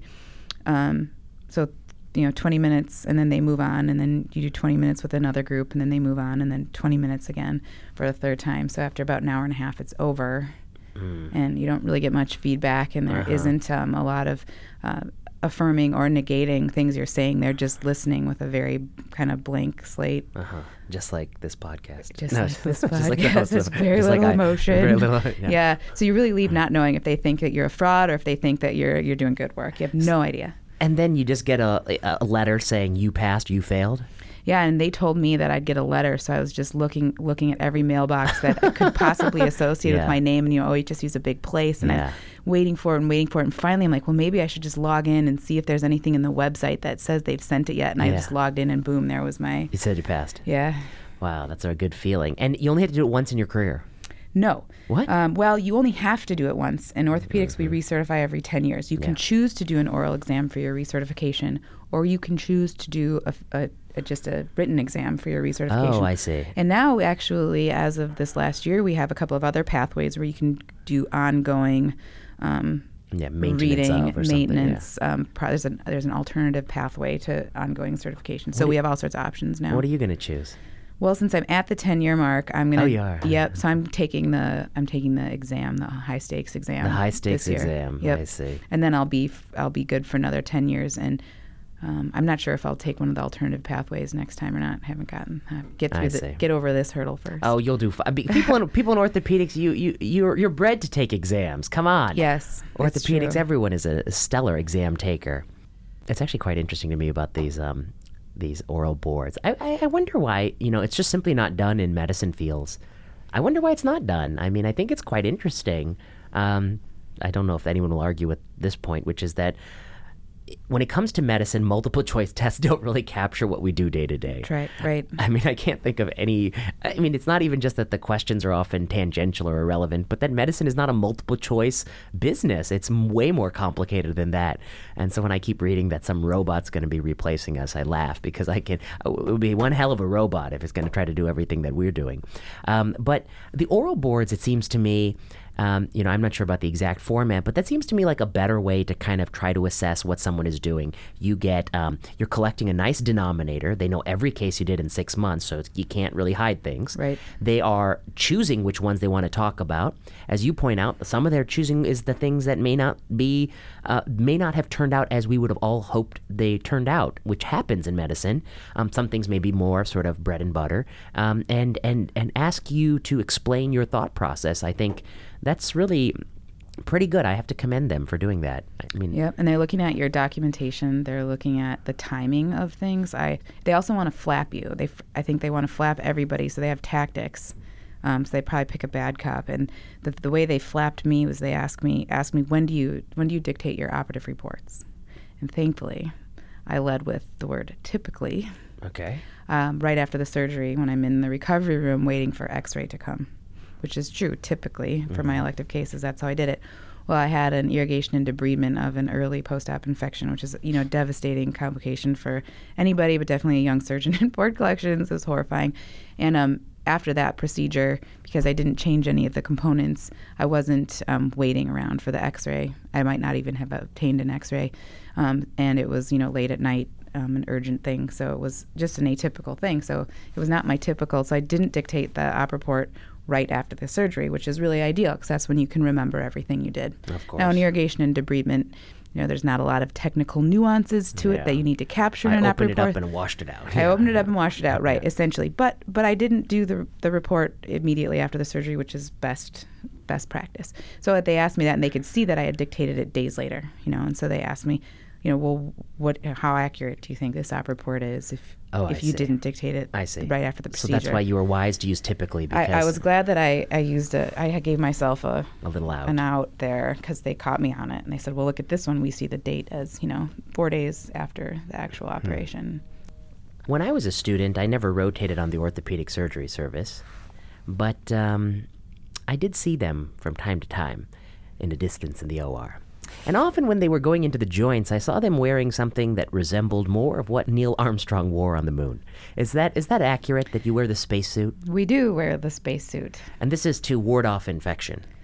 I think it's two. There's a twofold Uh-huh. approach. I think there there is some evidence that it decreases joint contamination intraoperatively, and there's also evidence to refute that that it does that it's at all important from a joint contamination. Um, joint replacement surgeries are particularly concerning for infection or um, any sort of contamination of the field. It's a big incision, and we're putting in a lot of metal. Yeah. Metal is a environment that is a nidus for infection, Mm-hmm. and bacteria can live on the metal. They can grow a biofilm and really just be, you know, become very um, comfortable, create a little ecosystem for themselves. And white blood cells from our body can't get there because Mm. there's no blood supply to the metallic implant. So we have to be very careful not to contaminate the joint. We take extra measures that other surgeons don't take. We have positive pressure operating rooms. We don't let people enter from the main hallway. We only let, people enter from the core of the OR in and out of our rooms. We minimize the number of times the doors open.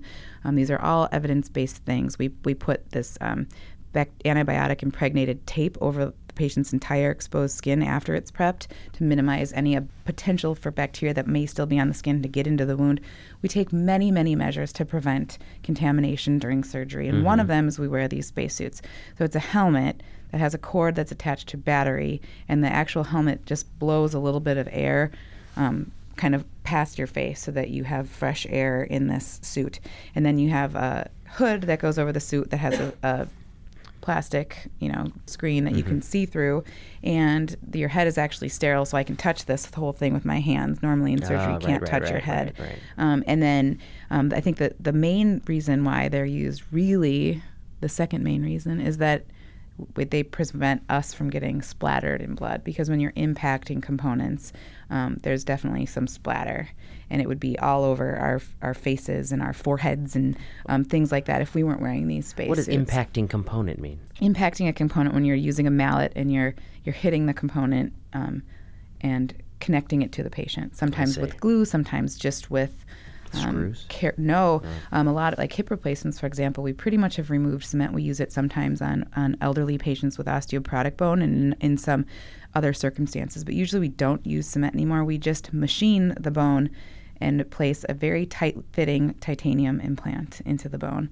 So we're actually impacting the components so into a tight space. The titanium is hugging a bone, like a rim of bone, or right. So all mechanical properties have wow. uh, uh have an elastic uh, elastic modulus, um, uh-huh, elasticity. Uh-huh. And so we basically make that. up, like if you imagine an, a hip socket, an acetabulum, yeah. it's a hemispherical space. And yeah. we, ream, we ream out just a little bit of bone, and then we impact a titanium shell that's about a millimeter bigger. Bigger. Uh-huh. So and the pushes ti- outward. It, yeah. Right. So the titanium has a little spring to it and grabs on. Once we Im- impact it, if we do it correctly, it's actually quite hard to remove, even right then and there.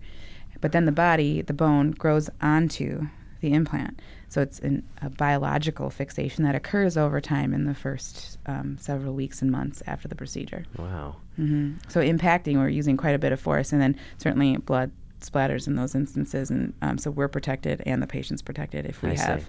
The spacesuits on. The spacesuit on, and you, and uh, you, am I correct to think that you don't wear the traditional laundered gl- um, gowns? You wear um, uh, no, you only wear disposable. It's pretty much all the. All I think all surgeons are wearing disposable, disposable gowns now. Through through residency, I wore we wore laundered ones.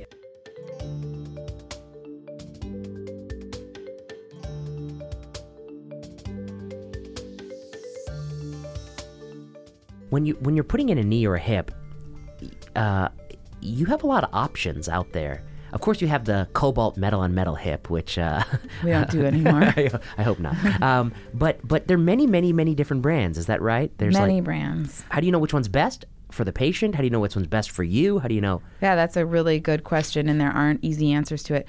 Um, many of us have training bias, so we were trained to use one, and I certainly have that. I, thankfully, I was trained to use various various non-controversial ones that all have good track records. So uh-huh. these implant companies um, do studies, and then um, non-industry tainted, non-implant funded studies are also done to corroborate outcome evidence. There's a lot of studies out there about these implants. And since most of them are very, very, very, very similar, the outcomes look very, very, very, very similar from implant to implant, barring major design uh, differentiators.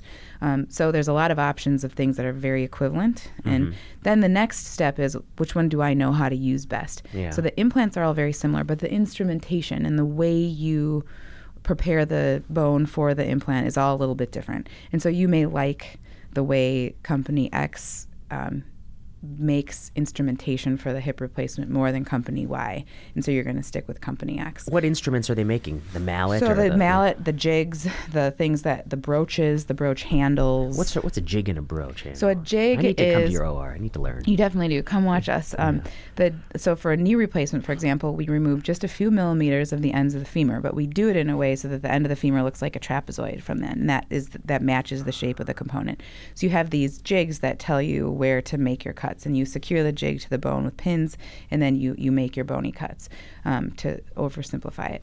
And um, some of the jigs um, fit with pins that are spring loaded and some fit with nails that you have to hammer in. And there's just small nuances, and you may just really prefer to do it this way over that way. I see.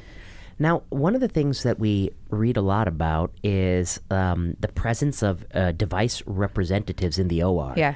Um, uh, and uh, is that the case? Are they common? Are they helpful? Are they ever get in the way? Uh, you know, what what is what is the role of them? I mean, sometimes Yeah. they're the only ones that know what screw goes in what spot, right? They're good fall guys if you're frustrated. No, just kidding. Um, no, they are typically in the OR in a lot of orthopedic surgery cases where we're buying implants. So they do perform an important role. Not all hospitals allow them in the ORs, but most do for something like a joint replacement procedure. So first of all, they provide their inventory. They bring the implants. There's and you don't buy it until you take it out of the box. The hospital doesn't buy the implant until we are we've you know assessed the bone, prepared the bone, trialed with trial implants. When we're sure we like everything, that's when we tell the rep, okay, find these implants, give them to the nurse, and the nurse opens them onto the sterile field. That's why they're always wheeling those boxes around. The, all those boxes because there's a lot of different things that can happen in a surgery and different sizes of implants, and we have sizes every couple of millimeters. Really? So.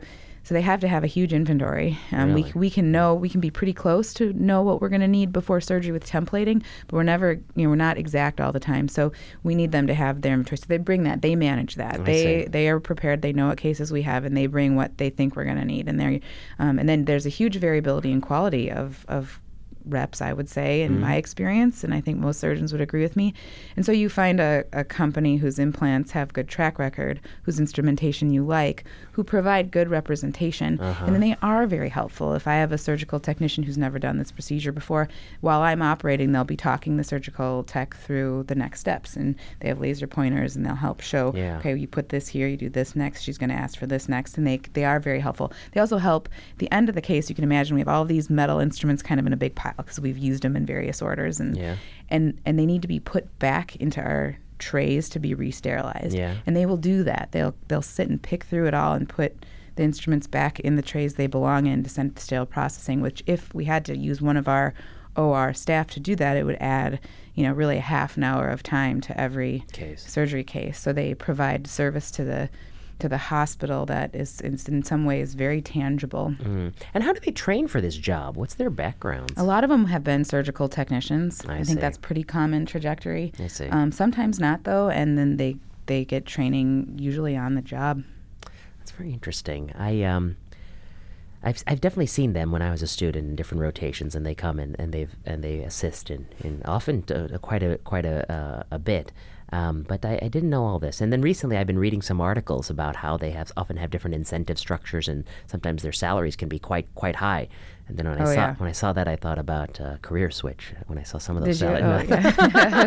thought about some of those salaries. They work really hard. I'd say the ones who are Really? very successful in making a lot of money. Um, I think they're they're working probably harder than most of the surgeons they work with in terms of number of hours. Yeah. They take call. They come in. If I have to do a tricky revision of something in the middle of the night or a trauma case in the middle of the night, um, the the reps will come. They'll You page be them? there. Really? Yeah, we call them and they come in if we want to use. You know, and they're competitive. So say we have a open tibia fracture Yeah. and a kid who was skateboarding and fell in the middle of the night, and so we have to do this surgery and. They'll, they come. There's a bunch of different implants we can use for a, a tibial nail, but a lot of different tibial nails. So if I pick company X's Yeah, tibial nail, yeah. And you better believe that rep's going to come because he wants me to, or she wants me to use that tibial nail again and again and again. And if they don't come and make sure things go smoothly, Then and you go to the next one. then we then I would be less likely to you know have had a good experience with that nail if I struggle or if I can't you know get the right length screw because this didn't work whatever you know I'm going to be frustrated by that and I'm not going to want to do that again so next time I'm going to pick a different company so yeah they come they come and they're often very you know very helpful What's a tibial nail? a tibial nail is a, usually titanium um, nail or rod so long piece of metal and they're often really like beautiful colors different companies make them different colors which is kind of fun uh, maybe one color for right one color for left they, they do sometimes and it's mostly straight but there's a couple bends on it and um, it's a nail we use for um, simpler patterned tibia fractures I see. And uh, and um, it's a titanium nail. Um, but the actual cost to, to the hospital might be like thousands of dollars. thousands of dollars Thousands of dollars. It's one hell of a nail. Um, that's one thing that I always noticed when I was, uh, you know, I spent some time on the neurosurgery service, and they have different device. They had reps for even the screws we would use for Yeah. the, the plate that would hold uh, the, the the cranial um, uh, uh, uh, Craniotomy bone. craniotomy bone. Yeah. Oh boy, it's been a while since I've been there. Yeah, I forget the, the words. Yeah, and, and and the screws were like titanium coated. Um, you know, different colors, had a different driver, a different like head on Oh the yeah, screw. it's all proprietary. yeah. all proprietary and. Um, and expensive. Even the screws are expensive. super expensive. Somebody was like, they dropped one. It was like two hundred dollars that was rolling under the table. I was like, oh Mm-hmm. my! It's not the kind of screw. You, it looks a lot like the screw you see at Home Depot, but uh, I think really is very very similar. Although the titanium, um, you know, we usually don't use you know titanium screws when we're at home, um, you know, building Well, a table. But um, you should see my table. Yeah, it's super It's awesome, just- like super lightweight. Yeah, and- Um, lightweight. but titanium metal does have a very, very different properties than say stainless steel. So we use it in medicine a lot. It actually has a modulus of elasticity that's very similar to cortical human cortical bone, Uh-huh. um, and that makes it a, a really useful. Uh, material to use and so but they are very these things are very expensive Now, what about some of these metals that are like uh, that people often have atopy to, like uh, nickel and things like that? So, what do you do about Oh, those? that's Yeah. a great question. We are we are real, really scratching our heads about that. In my field, um, some of the implants we use are cobalt chrome alloys in arthroplasty, and cobalt chrome alloys typically have some nickel in it, and it's not a lot. But as as you know, people who are allergic to nickel, just trace amounts can really cause reactions. So there's a lot of smart people trying to figure out is a skin type reaction to nickel um, Yeah. comparable to what's going to happen when we have a device inside a patient. Yeah. And the tissue that the device is exposed to is now bone and synovium, maybe ligament and tendon. Are those tissues going to react in the same kind of allergic uh, hypersensitivity reaction type reaction that skin does? And is this really a thing? This is maybe this guy with painful knee replacement who looks like it was done pretty well. He had arthritis before surgery. Is maybe the reason his knee replacement is Inflammation, hurting yeah. is inflammation because he's allergic to the implant. Yeah. And really, what the smart people think um, is probably not. I see. Have Um, you ever? I don't think we know. For have you ever like seen a clear cut case of that where you open it up? It's like clearly rampant inflammation around the. No, I haven't. And I have done revisions for people Yeah. because they suspect that they're allergic to their implants. And I, um, in my you know n of a few, they didn't get significantly better. I see. And what do you do when the when the when the when the joint is infected? You just have to take the whole thing out. Usually we do. That's the only way we can cure the joint of infection that we know of right now is to actually take all of that metal out. And then you leave someone without a joint for a while while it. Sometimes we prefer to do what's called a two-stage exchange for an infection. That's that's really what we still think of heretofore. 2019 is our what we would call our gold standard for the treatment of a prosthetic joint infection is to do a two-stage exchange. Stage one, remove the joint replacement that's in there. Mm-hmm. Sometimes, you know, at great um, morbidity to the patient, these ingrown femoral components can require osteotomies. The femur can end up in pieces to get this infected metal out. Really? Sometimes it's And it can not take that hours of dramatic. work It takes hours of work, lots of blood loss, very morbid procedure. And are you- Sometimes you're using a drill or drills, saws? osteotomes, um, saws, yes, all sorts of things. Blood splattering. You see why we got that Really? The space, hood- suit the space on, Yeah, the hood is critical. My goodness. Um, and then we we implant something, and sometimes we don't plant, implant anything, but we usually implant something, and we call it an antibiotic spacer. That's the general. Uh-huh. umbrella term. So there's cement with antibiotics mixed in. Mm-hmm. That then is used to create or to hold an implant while the infection is being treated. And our goal with this antibiotic spacer is to create bactericidal concentrations of antibiotics Mm-hmm. locally in this infected joint. So it's like an aminoglycoside often or something like that. Yeah, so we usually use tobramycin, Yeah. gentamicin, vancomycin, and then sometimes other antibiotics if we know what bacteria it is and the I see. sensitivities. We usually don't at the time of surgery.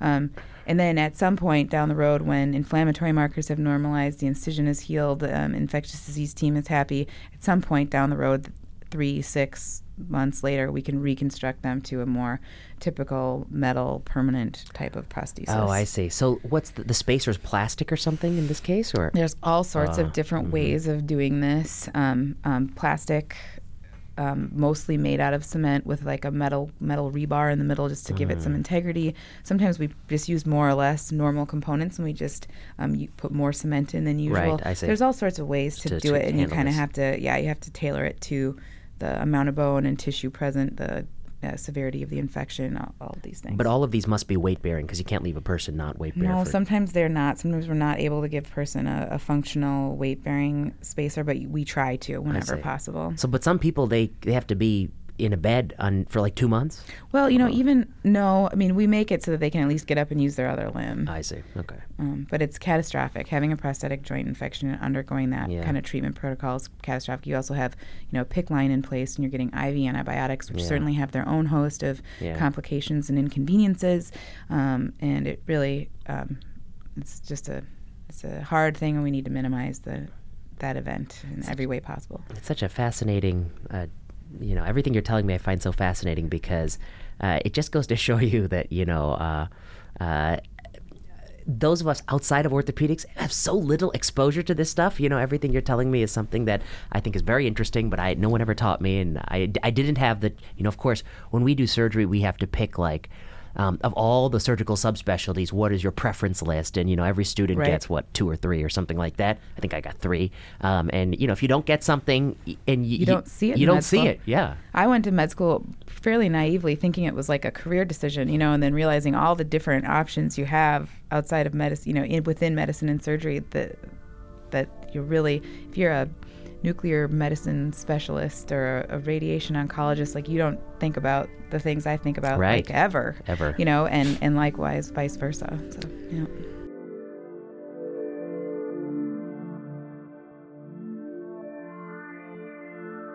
Let me ask you this. Um, one of the things about orthopedic surgery is um, it unfortunately suffers from a gender imbalance. It is, uh, uh, I think when I last checked, it was something like uh, 20% or less women uh, in the field. Uh, um, you know, it's, it's one of the most sort of skewed uh, ratios. Um, what is it? What is that environment like, and why why is it not improving at the rate it ought to be improving? really good questions. I think they loom large for a lot of us. Um, so I, the last statistics I saw, uh, 16% of practicing or of trainees are women. Yeah, Six- sixteen percent 16. trainees. That's the next generation. Practicing practicing orthopedic surgeons are it's less than 10% are women. It's terrible. Um, and then what I do, joint replacement surgery, it's around 2%. And I- Really? And I, actually just got um, some data from the American Association of Hip and Knee Surgeons. So it's my arthroplasty society that I belong to. And um, Mm-hmm. their data of the people who are fellows of the AAHKS Mm-hmm. was it was lower than 1%. oh, are so it's not going to get better in the, in, at least in the near term in, orthopla- in arthroplasty. No, it will. Um, it, well, I think it, it will. You know, um, it will get better. I guess 180 residents applied for the arthroplasty fellowship Mm-hmm. match this year, and of the 185 were women. So the numbers are low, but they'll go up. Okay. And of the five, two were my residents, my female residents. Really? Yeah. So I had, you know, 40% of Forty percent of the women in the field, you know, were applicants yeah trained under you. fellowship. Yeah. So what? But what? What is the? What? I mean, I guess it's hard to know, and you may not, and we may not just be speculating. But what do you think are the? What? Why, why is this the case? I think there's a lot of assumptions. Yeah, I, this is a great question. At some point in time, um, women who want to go into medicine don't consider they they're dissuaded or they Yeah. they they didn't ever allow themselves the thought that this would be a subspecialty that they could go into. Mm-hmm. I think some of it is historical. I think some of it is um, cultural. I think people make you know make assumptions about themselves and about fields that Mm-hmm. are unfortunately detrimental to their own opportunities. So, um, or the community of orthopedics and women in orthopedics, we certainly were working hard to try to Mm-hmm. um, get to kids earlier, even in the high school setting, Yeah. of letting letting girls in particular know that this is a career option, Yeah. um, and that there aren't really physical barriers. There are only, I think, theoretical barriers to to women being in orthopedics. So. Uh, there's a lot of movement. There's a lot of enthusiasm. Certainly, being a you know being faculty and working with medical students and precepting medical students and lecturing to the medical school classes and just being a practicing female orthopedic surgeon who is accessible I think is one of I think the simple but important strategies that I have Yeah, I mean, I mean, it's proven by the fact that um, you you provide a role model, and as you said, two out of the people going into it are people who trained under you. Yeah. In part because you know you kind of showed them what it could be. absolutely and told them that just like I can do this you can do this let's do it yeah Yeah, and um, but do you also feel that there is discrimination in the field, and does it exert itself, or have you sort of felt like people treated you very fairly in your training? I think overall, I I was really lucky and um, was treated very fairly. I think just really from the time I was a child, I had a very supportive, gender neutral Mm-hmm. parents and community, and had a lot of opportunities. And, and very, you know, there there definitely were moments where I felt some gender discrimination in my education, but it was pretty pretty minimal. And I think it, a lot of it is an attitude thing. You know, I think knowing that it was a male dominated field can either dissuade you or intimidate you or it can kind of kind of seem like a challenge you get to rise to and Yeah. I think I saw it I saw it in that latter sense. And I think, um, I mean, I do think that this is uh, a, something that's a very important issue. And um, I think uh, th- there's certainly some fields, neurosurgery, cardiology, orthopedic surgery, that's still extremely skewed. And, Right. you know, there needs to be some sort of concerted effort to improve upon that. Um, Ooh, guess- can I tell you about yeah. our match results this Okay, year? yeah, let's hear Um, about- yeah. So we we've always, um, I think, like most places, we want to encourage not only um, gender diversity in Yeah. orthopedics, but just general uh, diversity of underrepresented populations yeah. in our fields. And I think our department here at OHSU is very has been. I participate in the resident selection, and I would give everybody, our program director, chairman, just a lot of kudos for really sincerely embracing the diversity issues. And when we have qualified candidates who are underrepresented populations, we really do, um, you know, try hard to encourage them to come here and match here. And um, our this last year. Um, we just it was match day last week, as you know. Yeah. We matched. We have five resident slots a year, and we had four women and one man. That's So it's really I was just laughing my head off. It was so fun because every year we rank women highly and other members of the underrepresented um, populations highly in hopes that they'll end up choosing to come here. And then you know we do fine in the match, but it's often you know five white men, 5 white men, which is great. They're wonderful. No, nothing nothing against them, but it was just really fun to see that this year we just we we got four out of the five women. So that'll be a it'll be fun to to usher them through. And our current senior class, our current chief class, is three out of five are women, and I think Wow. they they're being strong and well trained and um, positive representatives of our our residency. what about big among the reason for that. faculty? Um, there are four female orthopedic surgery faculty, one research faculty that's a woman, and one um, podiatrist. So I say five actually, five surgeons, um, and so we are we have we are overrepresented in our department, um, which again I give the department leadership a lot of kudos. Let me ask you about um, there. There will be some people listening to this, and I, I can think of one in particular. But you know, some medical students out there who are thinking about going into orthopedic surgery. Now, you uh, you know you play a role in in thinking about who you're selecting for residency. Um, I'm wondering um, if I could ask you about that. I guess I want to know. Um, the candidates you're getting, they're all stellar. Ugh, for the most part, it's ridiculous. We get over usually around 700 700. ERAS applications, and we interview about 50. Um, in You ortho- get 700, you interview 50. yeah, And you rank uh, about 50, 50. probably probably maybe 50 maybe. minus a couple end up not being ranked, but and you uh, you may not want to share this information, but you you probably rank to match. You you're not getting up to forty. You know, you're ranking your last person. It's different every year. I but right, but yeah, it's no. We're we're usually not you know matching our last couple people. What is the average uh, step one score in in orthopedics? Now? I don't have that. You can find that information, Uh-huh. but it's you know it's high. It's high. And and do you utilize uh, cutoffs for like who you'll interview?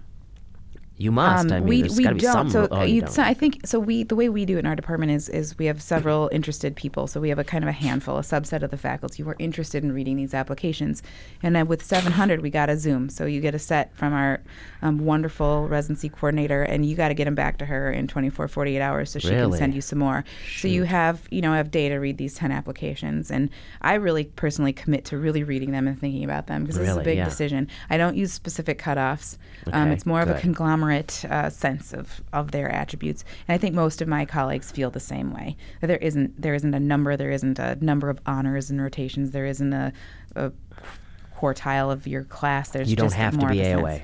You don't have to be AOA. Um, do you have to do an away rotation here? so the away rotations thing. Um, no, you absolutely. In fact, none of the people we matched this year rotated here, which is interesting. I, don't know that that happens very often. Um, it's my first um, in nine times doing this or eight times doing this. Um, but in orthopedics, because it's competitive, there's been this evolution mm-hmm. of a mm-hmm. drive to do away rotations, yes. visiting rotations.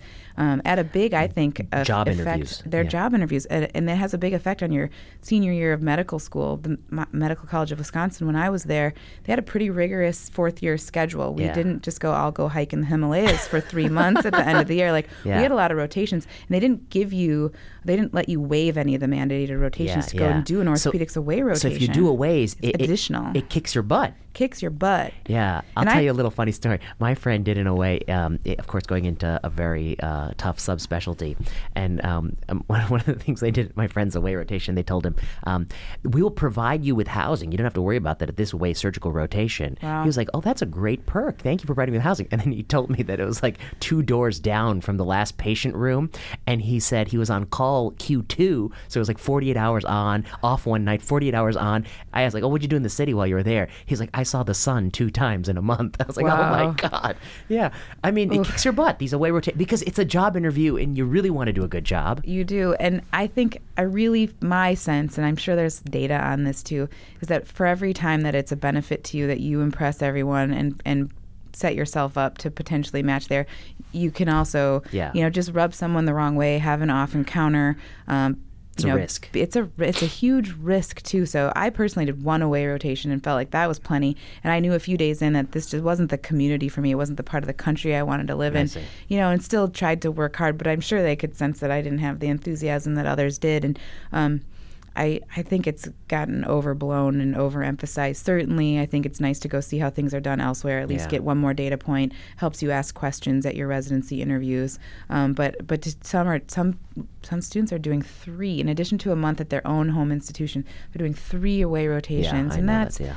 I think that's excessive. It's hard on families. It's it's hard on students. Um, I'm not sure that it's of great benefit to, to do that sort of thing, but that's just my yeah. My most opinion. people I know who did ortho neurosurge did two to three a ways, yeah. yeah. And and also they weren't easy to get. And I remember one person um, telling me um, that you know they called up UCSF and UCSF said something like, "Oh, you missed the deadline by like one day," and so they were like, yeah, they "Too could, bad, too right. bad, yeah." And not all of our our blocks. Um, correlate correctly so it's not like there's some standardization of okay let's all do our rotations on this schedule so that residents can so that students can get from one to another and not have this like week or two downtime or this week overlap that knocks you out of contention.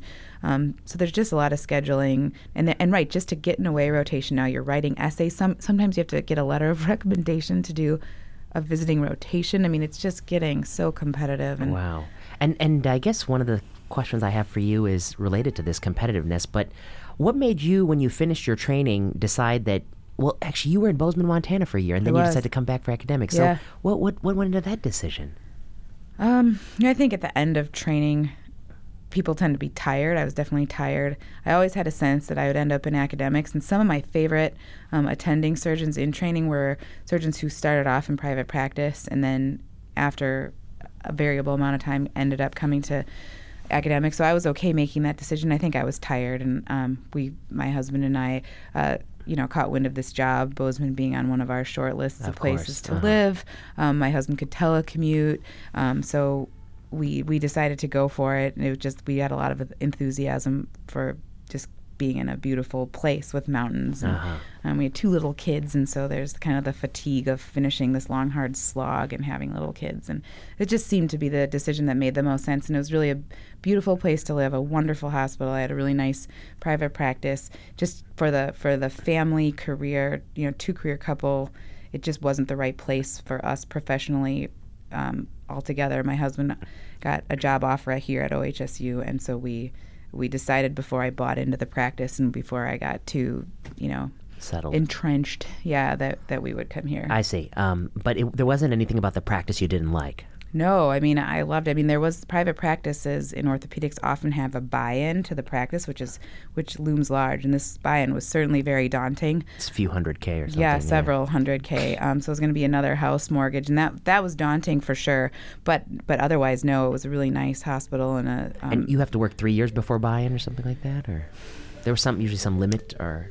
Yeah, I mean different practices do it differently. Mine was you had to commit to buying in kind of before the end of your second year, I think it was.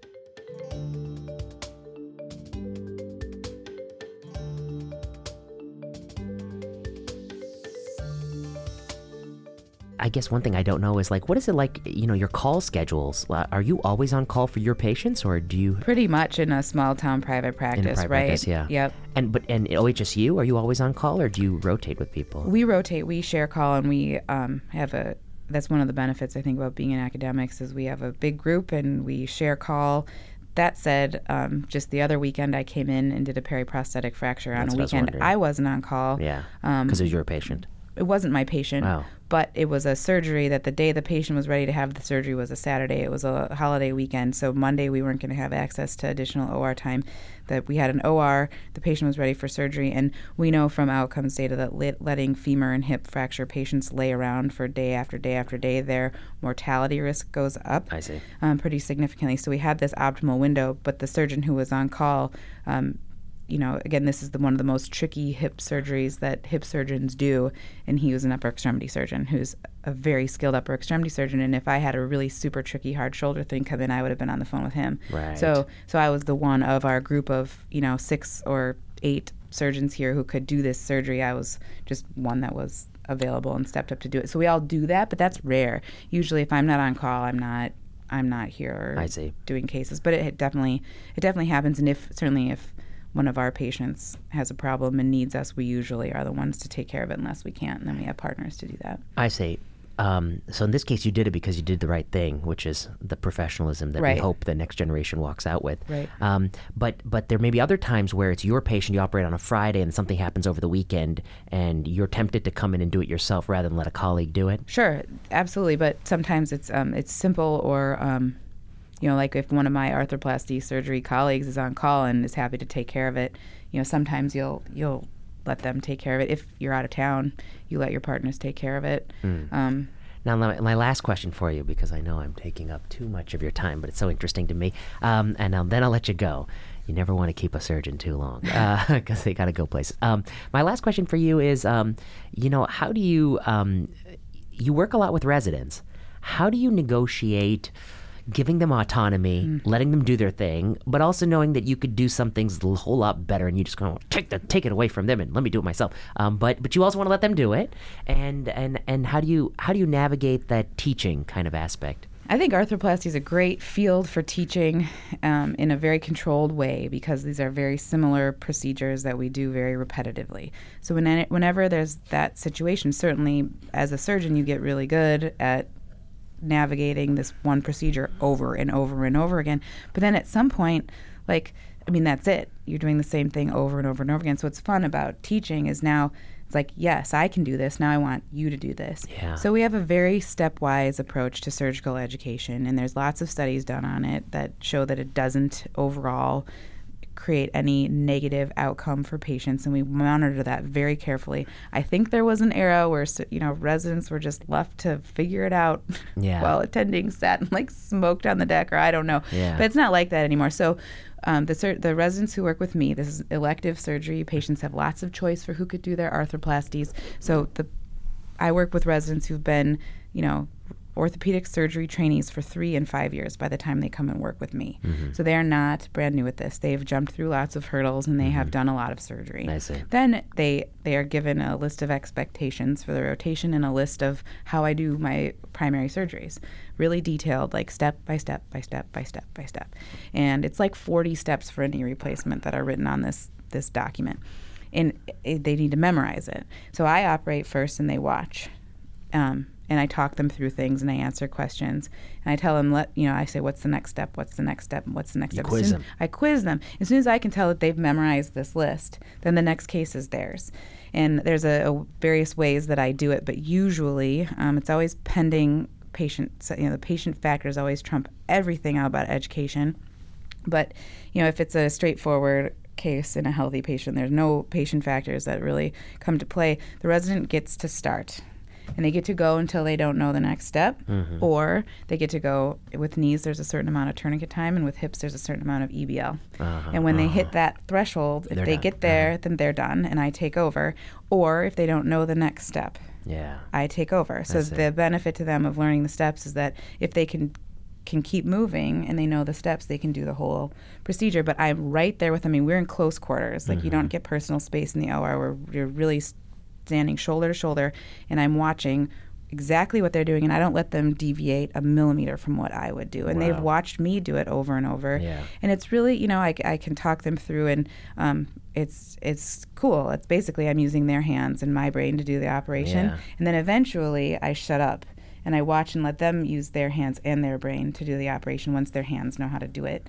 And um, again, I, you know, stop them real quick if they're going to do anything that I wouldn't do, and we talk about it and, and we move forward. So it's very controlled, um, and they're very motivated to learn these basic orthopedic procedures, and um, and it's very cool. You know, monitor outcomes, monitor X-rays, monitor alignment, monitor angles. I'm constantly monitoring everything, and there was absolutely a teaching learning curve for me.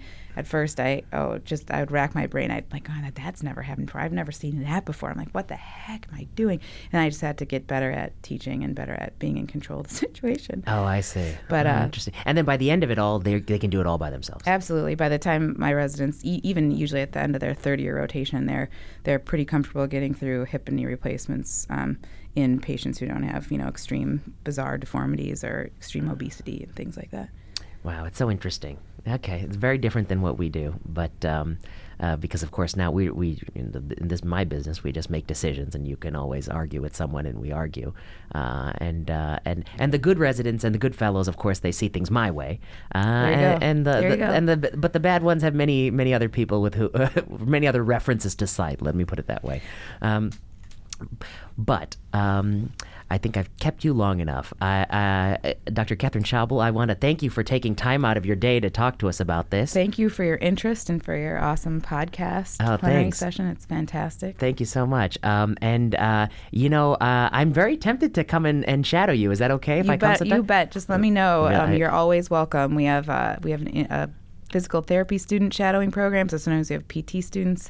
Um, I always have med students hanging around. You're very welcome. We'll get you in scrubs and I'll get. I'll, and I'll suit splatter up. you with blood. oh gosh, and uh, and let's let's hope that I I, uh, I can I can I can handle it. But uh, yeah, it's not it's a rare to have the attending oncologist shadowing program. Uh, but uh, we could pioneer something new. Sweet. Uh, well, but thank you so much. I feel like uh, it's a very interesting discussion, and um, and uh, we love to have you back sometime to talk about some orthopedic papers when they come out. Sounds good. Thanks Okay. for having me.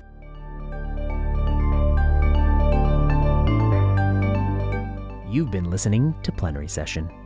Plenary Session is a podcast at the intersection of medicine, oncology, and health policy. I've been your host, Vinay Prasad.